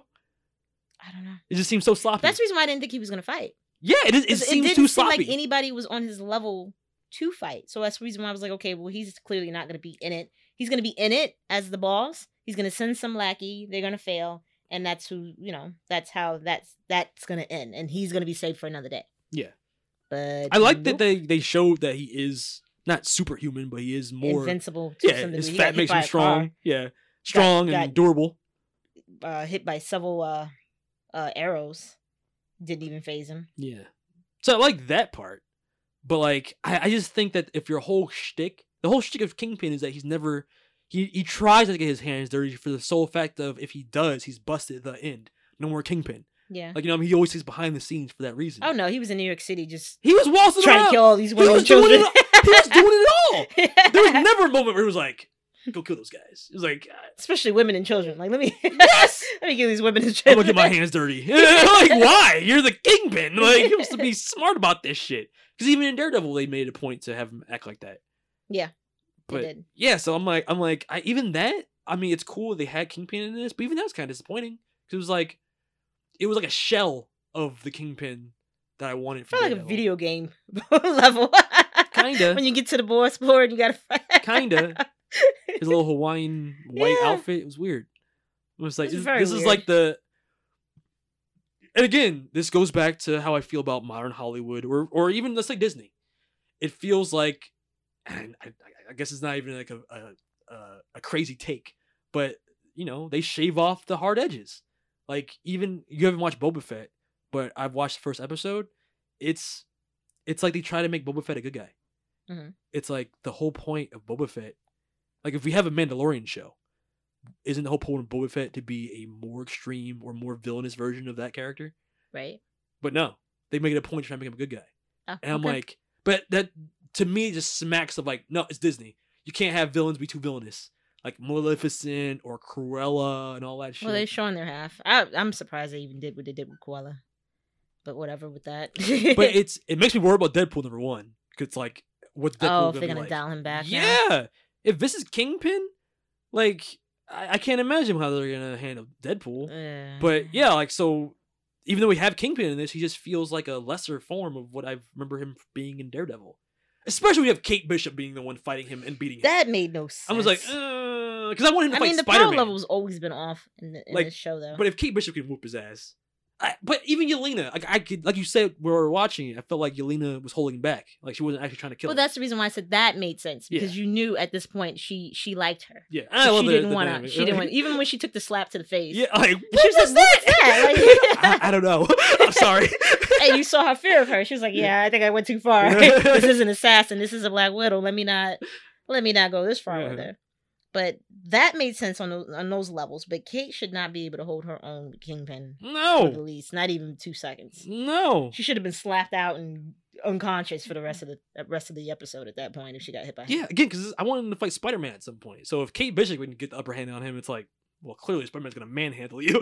like, I mean, maybe I guess they were trying to show that she made progress to some degree because they did make her a lot more uh, competent by the end. Yeah, this episode. Oh yeah, that little move she did where she was like sliding she- across the ice. you know, and- where she used the bow as like a vault to do like a punch thing. That was yeah, cool. that was cool. I was like, how'd you practice how that? did- Like, where'd you learn that? Yeah, I'm like, what? You hear what I said? I Yeah. was like, where did she get lessons for this? yeah, because it's not like they had time to train. It's has been five days. Yeah. Your progress shouldn't be that great. Should make a little progress. Yeah. But not not to the But I'm glad they also didn't go all the way to make it seem like she was ever on Hawks or Hawks on a Clint's level. I mean, she kind of was at the end. She was shooting. They were shooting. I mean, it was against the tracksuits. Yeah, that's what I'm saying. Like that's that's But fighting minions, so it's like I that's cool. I, Yeah. I'm fine with that. That's like target practice. Yeah, exactly. Maybe. Yeah, Maybe. and they had like the the buff of having all of the uh the Trick trick arrows arrows, so it's like I, I could buy that. They're basically shooting ducks in a barrel, like. Yeah, I guess so. Yeah. But see, that's that's what I mean. Where like you don't have, but in there could have been a moment where Clint just he just has a terrible shot, he can't make it, and then she's like, "Don't worry, I got this." You know what I mean? That's No, that that's modern be- Hollywood shit. Where I'm like, Yeah. come on, I get it, strong females, but like, there's a way to do it where it doesn't feel unnatural. And I don't feel like there was ever really a moment. I'm, I'm thinking, I don't think there's ever really a moment where Hawkeye took me out and was like, "Oh, how did she do that?" Or like, "Oh, you diminished the man in this." Like, you know what I mean? So like, I feel like there is a way to make female characters course there's a way to do it. Like I said, it's like when it makes sense, it makes sense. yeah, like, Like, Yelena beating not- up Hawkeye. Even I'm like, I even get that. I'm, I'm not sitting there going like, Yeah, she's a Black Widow. Yeah, she's she's a Black Widow, and I don't think Hawkeye would go all out against Yelena anyway. I mean, if she's anything like her sister, they would be matched. Yeah. Uh, Even though he said that you know Black Widow was better than him, Yeah. but they would be matched. I would think they would be evenly. In my head canon, I think Black Widow is better fighter than Hawkeye anyway. Because Yeah. at that point, what's the point of being like you know what I mean? It's like it's like the Flash. If Superman can run faster than him, what's the point? like, like you got the bow and arrow, that's your thing. But in terms of hand to hand combat, I would always That's think her- her Black thing. Widow. Yeah. Right. Right. Um. But yeah, so what would you? We didn't even rate this episode. But what would you rate the whole series too? Um, on a series level, what what are the ratings again? Uh, poor vision, and the perfect vision, and in the middle we got passable, and then more than passable, less than passable. It's between passable and more than passable. I mean, I enjoyed it overall. The series, we're talking series. Yeah. I enjoyed it overall. I thought it was pretty cool. Um, I, w- I didn't mind watching it. There was some light-hearted moments. Uh, I love the chemistry between Kate and Yelena. Um, that that there is what made it for me. If Mm. they didn't have that relationship dynamic and she wasn't in it, definitely wouldn't have liked it. Yeah. But I think because she's in it, I'm gonna do more than passable. Okay. Yeah, I'm gonna. I'm I'm I'm also between the passable and more than passable. But I'm gonna give it the more than passable. Um, because at the end of the day, it was an enjoyable watch, and I feel like if I had watched this like a movie, like if I watched all six episodes back to back, I would have walked away feeling more satisfied. Mm. Because I think it's the long wait between each. Like some movies are, some shows are better binged, and some shows are better week to week. The shows that are better week to week are the ones where you can speculate what's gonna happen next, and there's a lot of things going on in the plot Right. the things that are better for binging is when there's not a lot going on in the plot, but it's more character focused. Um, this felt more like a binge show because I felt like there wasn't enough here to satisfactorily speculate on the plot details between week to week. That's why we basically nailed every. There was no cliffhangers. Christmas, like we Hardly nailed the. Christmas Day ending. We other we- than Kingpin, which Yeah. you all kind of figured. But there Yeah. was no there was no cliffhanger. Every other Disney Plus show has had some type of like with um Wanda and Twist Vision. or, like- like you're sitting there and it left you like like the black and white thing. Like why why is that thing in color? Yeah. Like you had to wait for the next week to find out. yeah, that was a great show week to week. Right. Yeah. Right, because it was always something that you left were left like, what Yeah. the hell just happened? Yeah. I want to, I want to tune in next week. Yeah, so many This things to was- and piece together. Yeah. Um, what's his name? Um, There were moments in this week where it's like, did anything really happen or not really? They no, made the it was very? Okay, easily. anyway. It felt like one long episode. That's what I'm saying. This would have been better as a movie. Like if we just one watched it in episode. one sitting. They yeah. can cut some stuff out, make it two hours, call it a day. Yeah, because even the Kingpin stuff, I think I feel like wa- I'm walking away from that sixth episode feeling disappointed because I waited so long for a Kingpin. Right. But if I had just watched it in one sitting, I would have been like, "Oh, I think it's Kingpin. it is Kingpin." But because like you know, you know what I mean? Like just the anticipation to to not even get the best version of what I thought that would have been. Who, killed her father, by the way? Was it Kingpin? I, that was I thought they were gonna be like reveal that there was like some foul play. I guess there wasn't. He just died, but the the, the issue was he died with debt. He just died and he had debt. No, no, not her. Um, uh, the Echo. Oh, Echo. Oh, Like Yeah, I that was the guess whole it- point of the movie. yeah, I guess mean, it movie. That's the whole point of the series. She I'm not sure if it was Kingpin himself or was the guy that Kingpin ordered to do it. Remember before she asked him like, "Huh?" And you weren't there that day, and he was like, "No, I was out." So I'd have to assume he did it, but Kingpin made him do it. Oh no, he he definitely made him do it. Remember, remember again, we were so not invested in that Yeah. last battle, but I do remember him saying like, "I had to do it," something to that effect, right? And she was like, something like that. something right? like that, and she was like, "I." I, guess I she mean, didn't to say- make a she didn't whole, say anything the 'cause whole she doesn't premise say of the anything. show based off of this particular situation is kind of breeze by it like that. because we didn't give a fuck about that. like, if I was invested in her backstory and like, oh my god, what happened? Did her father die or was he killed? Then maybe I would have cared about the resolution. But I didn't give a fuck about it, and she didn't wasn't a strong enough character to make me give a fuck. so Yeah. I mean, I could say it's like I'm like, oh wait fault. a minute, what about that whole plot? it's not. It's not interesting. It was probably the least interesting part. Yeah, that was the least interesting aspect of the entire series. yeah, I cared more about Even- Mustachio. I was gonna say that. That's exactly what I was gonna say. I cared more about Mustachio. Mustachio, and I called it Mustachio Man. Not Was only was he he was innocent, but then he ended up being a good guy at the end. With Yeah. the he uses his sword play with the larpers to defeat the the tracksuit. Yeah, Mustachio actually came in. Yeah, Came which I was like, is with that legal? Can you just use a sword like that and you don't get Yeah, every arrested? time of that, and you just pull out machine guns and swords, and nobody's gonna stop you. There were literally no Cops gonna take cops. 30, 40 minutes to show up. They never shut up. The very end, Like, oh yeah, was the time very, to arrest the mother. Yeah, She was still at the car for some yeah. reason. We're gonna we're gonna make this right, honey. Only when the action stops do the, the authorities ever show up in the MCU. Or the Spider Man. I love how they Spider Man lives down on. the block. Like, there are explosions happening. Spider Man is like just ignoring that. Like, and they already knew what's going on. They went right up to Kate's mom. You're under arrest. yeah. Sorry, mom. I just killed 15 people with arrows, but you're going to jail. yeah, that dude with the frozen leg is definitely dead. The people with the the, the got shrunk. Yeah. The arrow, the arrow, the uh, owl took them off to Yeah. eat them. But yeah, so I, I'll give it the more than passable, and it's th- it's for the strengths, like the Yelena dynamic with Kate Bishop, with Right. even the moments with Hawkeye, his his solo monologue Yes. moments, Yes. Hawkeye's moments with uh Kate, like I mean, the, Hawkeye's the, i- the character included, moments. of course, because yeah, he, he's he's the star, yeah, the best character moments is what elevates this to the more than passable for me. right? Yeah, but if I were to do it all again, I would definitely have. I, I wish I had binged this rather than watch it week to week. Hmm. Yeah, but all right, I guess that's that's it for Hawkeye. And that's, That's it for it this for week. Hawkeye. Yeah. Sorry that this That's week. done. Phew. Yeah, both of the the reviews you were on for things that you didn't really give a fuck about. Sorry. I mean, it is what it is. well, hopefully when you're back on next time, we'll have uh, some things that you're actually interested in talking about. Yeah. Yeah. See, the thing is, when I don't like something, I don't pay attention to it as good. Mm. That's why I, I, I, I mean, that's why I said, please explain me the Matrix because I toned out right after. Look, I don't think Lana Wachowski explained the Matrix. Okay, so I don't, when he said know if I- Mr. Anderson, I was like, okay, yeah, I'm going to sleep. You said it better than he did. Mr. Anderson! Mr. Anderson. it's like he went up on it. I'm like, he never went up It's on like it. It's like he won something on, on Family Feud. yeah. Mr. Come Anderson, on come on down. Mr. Anderson. All right, that's uh that's it for this week with uh beautiful Diz. So I will see you next time. okay. All right. Bye, everyone. Peace and take it away, future me.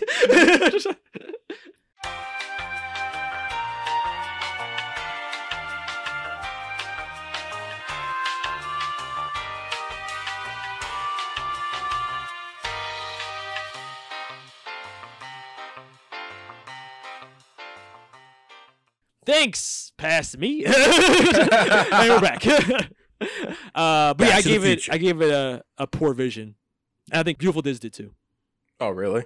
Yeah. Oh, wow. Uh, It- I, it- I, I'm throwing it a bone, and I'll say it was passable. It wasn't great. It wasn't like a spectacle. It tried to do too No, it was so bad it made me look more fondly with the second and third movie. Like I I, I respect those movies now. like Yeah. before they were guilty pleasures, now I respect them. Absolutely. Yeah, man, friggin' like it's like straight up, it's like there's so many characters that like should have been there that weren't there for like bullshit nonsense reasons and freaking uh fake shock factor. Like Yeah. how they freaking uh how they got a new Smith, a younger Smith, and then apparently Morpheus is now a program inside the Matrix and he's supposed to be an amalgamation of both Smith and Morpheus. I was like, what the fuck?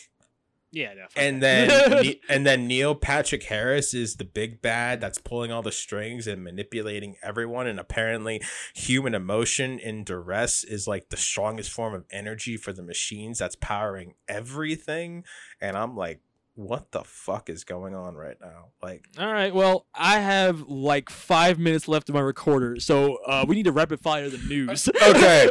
Ray's report. Raise report. It is now time for the raise report. Hit my music.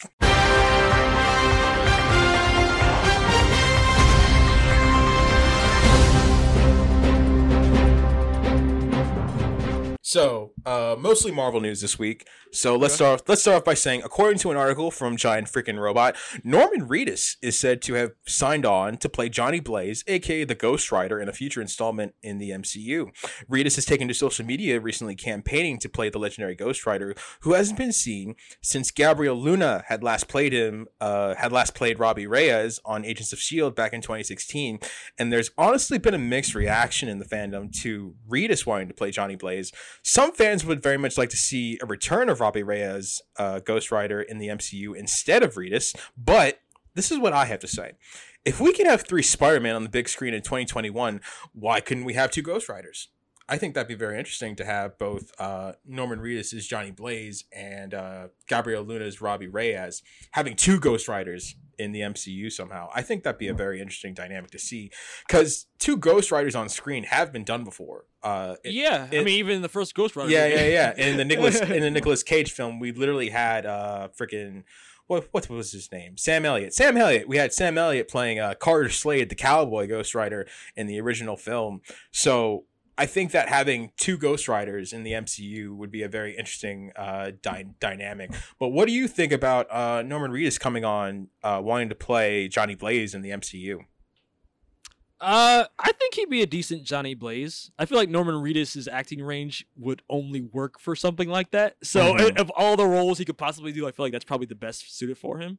Yeah. And if we have a Robbie Reyes, I mean, it, it's the opposite in the comics. But if you wanted to do a thing, maybe not two simultaneous Ghost Riders, but if you wanted to, Robbie Reyes to be the original Ghost Rider of the MCU, and he passes on his powers to the Norman Reedus Johnny Blaze, it's the opposite. That's it happens the reverse in the comics, but whatever. The MCU changes things all the time, so that's a possibility. Yeah, yeah, they do. I wasn't I like don't know. I liked Robbie Reyes uh, on Agents of Shield, but like I'm I wasn't so in love with that version of Ghost Rider. I was like, yeah, we gotta bring him back. Like I, he's he's not an Andrew Garfield, Tobey Maguire of that character. So it's like I feel like there's room for I feel like there's room for improvement, you know what I mean? But like I wouldn't mind having Robbie Reyes is back. I like I I'm I'm a big advocate for having Latino representation in superhero films right now cuz like we have very few to Yeah. look to look on right now, you know, especially in the live action format.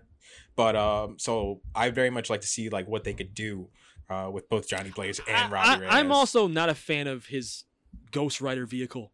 A car, Uh, I'm not a big fan. you don't you don't like you don't like the Ghost Rider car? Dude, No, that I like a motorcycle for life, baby. oh my god. Well, you know what? Well, I don't know. I'm I'm either or. I could have I could li- I could live with both. I I like that freaking I have a Hellspawn car f- car from hell that has flames on the wheels. Like that's sweet. That's awesome to me. But anyways, going into my next piece of news. Meanwhile, in the realm of Sony, uh, Morbius gets delayed for the seventh time in two years, and it's now set to release on April the first of this year. This delay is presumably due to the current state of the pandemic, which is reasonable. Um, but it was speculated that Sony might take this opportunity to do some reshoot scenes for the film, some speculating for scenes involving Michael Keaton's Vulture. But as of this past Wednesday, according to a post from the Hollywood Fanverse on Facebook, it is speculated that Andrew Garfield will potentially make a cameo in the Morbius film. Good. What do you think? yeah? I mean, Yeah. I say that I I don't want Sony to take the wrong lesson from No Way Home and just shoehorn Andrew Garfield into any of their Sonyverse movies to try and make us go see it. Yeah. I and I and I and I like Andrew Garfield so much, and I like that he likes Spider Man so much. I don't want to see him used. I don't want. I don't want to see that love for the character and his love for the character used by the corporate greed to try and bolster bad movies up. Yeah. So if it makes sense and it's actually a good cameo, Mhm. great. But if it's something throwaway and ultimately shitty, or like we we walk away from it going like, wow, the best part of that whole movie was the Andrew Garfield cameo, then it's like I feel like you're diminishing the the Amazing Spider-Man character for the sake of just trying to to prop up the shitty Sony verse. Right. So if it makes sense, great. If it doesn't, then fuck it. I think that's their plan though. Is like I feel like they're trying to like make their own Spider Verse at this point because are. now They- yeah they definitely because, are. because now there's even talks about uh, Emma Stone coming back to be a Spider Gwen uh, for Sony and like I, don't- uh, I don't want to spin off of that. Nah, you don't want a Spider Gwen. You don't want you don't. Not want, a solo movie. Like what made I've seen people like pitching what the third Amazing Spider-Man would be about. Mhm. Venom is a possibility.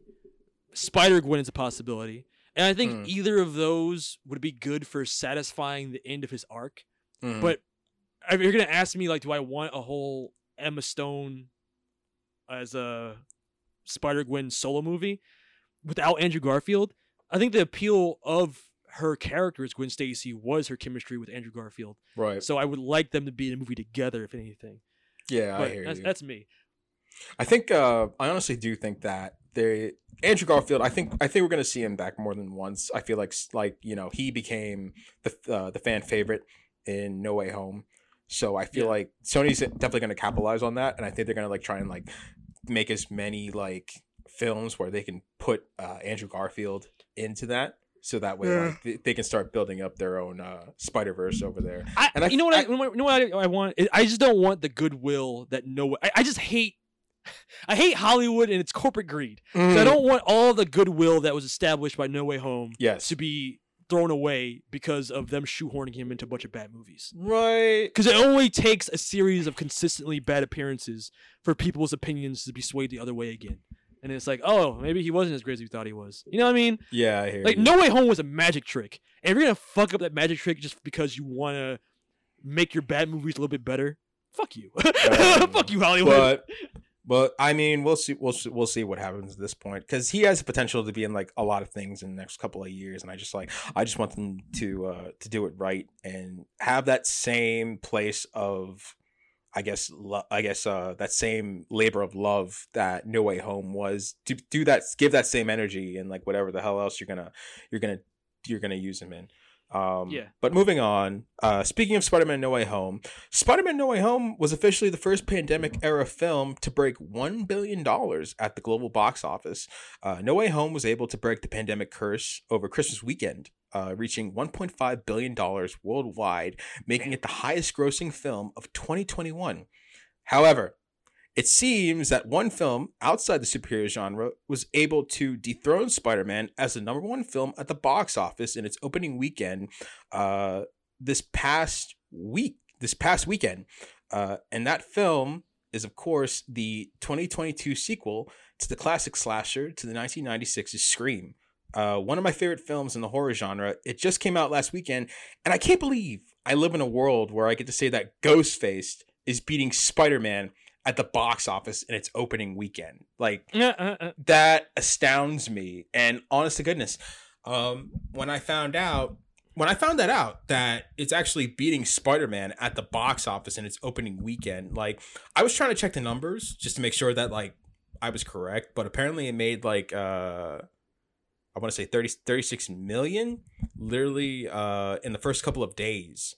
So it's actually surprised, and I thought it was gonna hurt. I thought um when I heard that they were releasing Scream, a horror film, at the beginning of the year in January, I thought that like no one was gonna go see this film. I thought that it was gonna like do really badly, but and I still haven't seen it yet, and I really want to. Um, but when I heard that it's actually like doing good at the box office in its opening weekend and it's beating Spider Man, I was like, no freaking way.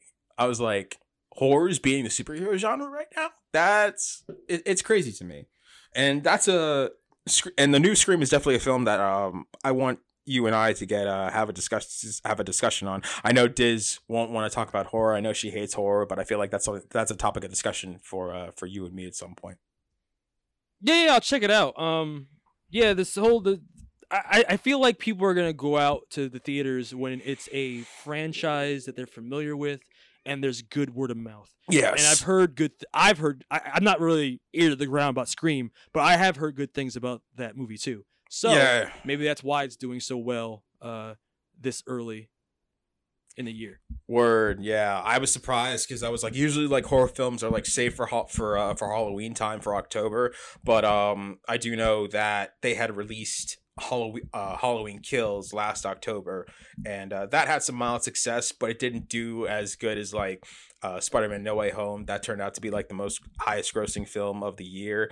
So to hear that sc- Scream of all uh, of all movies is doing good in its opening weekend, um, and it's only the beginning of 2022. That it it, it astounds me how um, a film like that can come come come out on top and beat the highest grossing film of 2021. It's it's it's crazy. It's crazy to me. Yeah, bro. Got here. No, my cat's like Oh, going crazy. Cats cats messing with you. Yeah. But but yeah, that is this week's Rage report. Oh, okay, sweet. Short and sweet. Yes. Perfect, because my battery is about to die. Yup. so next week we're gonna be talking about Boba Fett. Yes. Uh, Peacemaker. Uh, so you have some homework to do. Yes, I do. and wait, when the Scream's out already? It's out. It's out. Oh It- yeah, duh. You just said yeah, yeah, yeah. weekend's Literally, money, so literally came out la- uh last Thursday. Yeah, last week. Last week was its opening. Was its opening I weekend. don't know if there's any other movies coming out this weekend, but at the very least, then we have Scream to talk about. Yes. So let's do it. Most definitely. Scream, Peacemaker, and Boba Fett. It's gonna be an interesting week. But until then, this has been your host, Blurred Vision, aka well, I guess Jordan, aka the Blurred Vision. I've been doing this in so long I forgot my own name. With With Jeffrey Reyes, aka the Chrono Ranger, and we will see you guys next week. peace.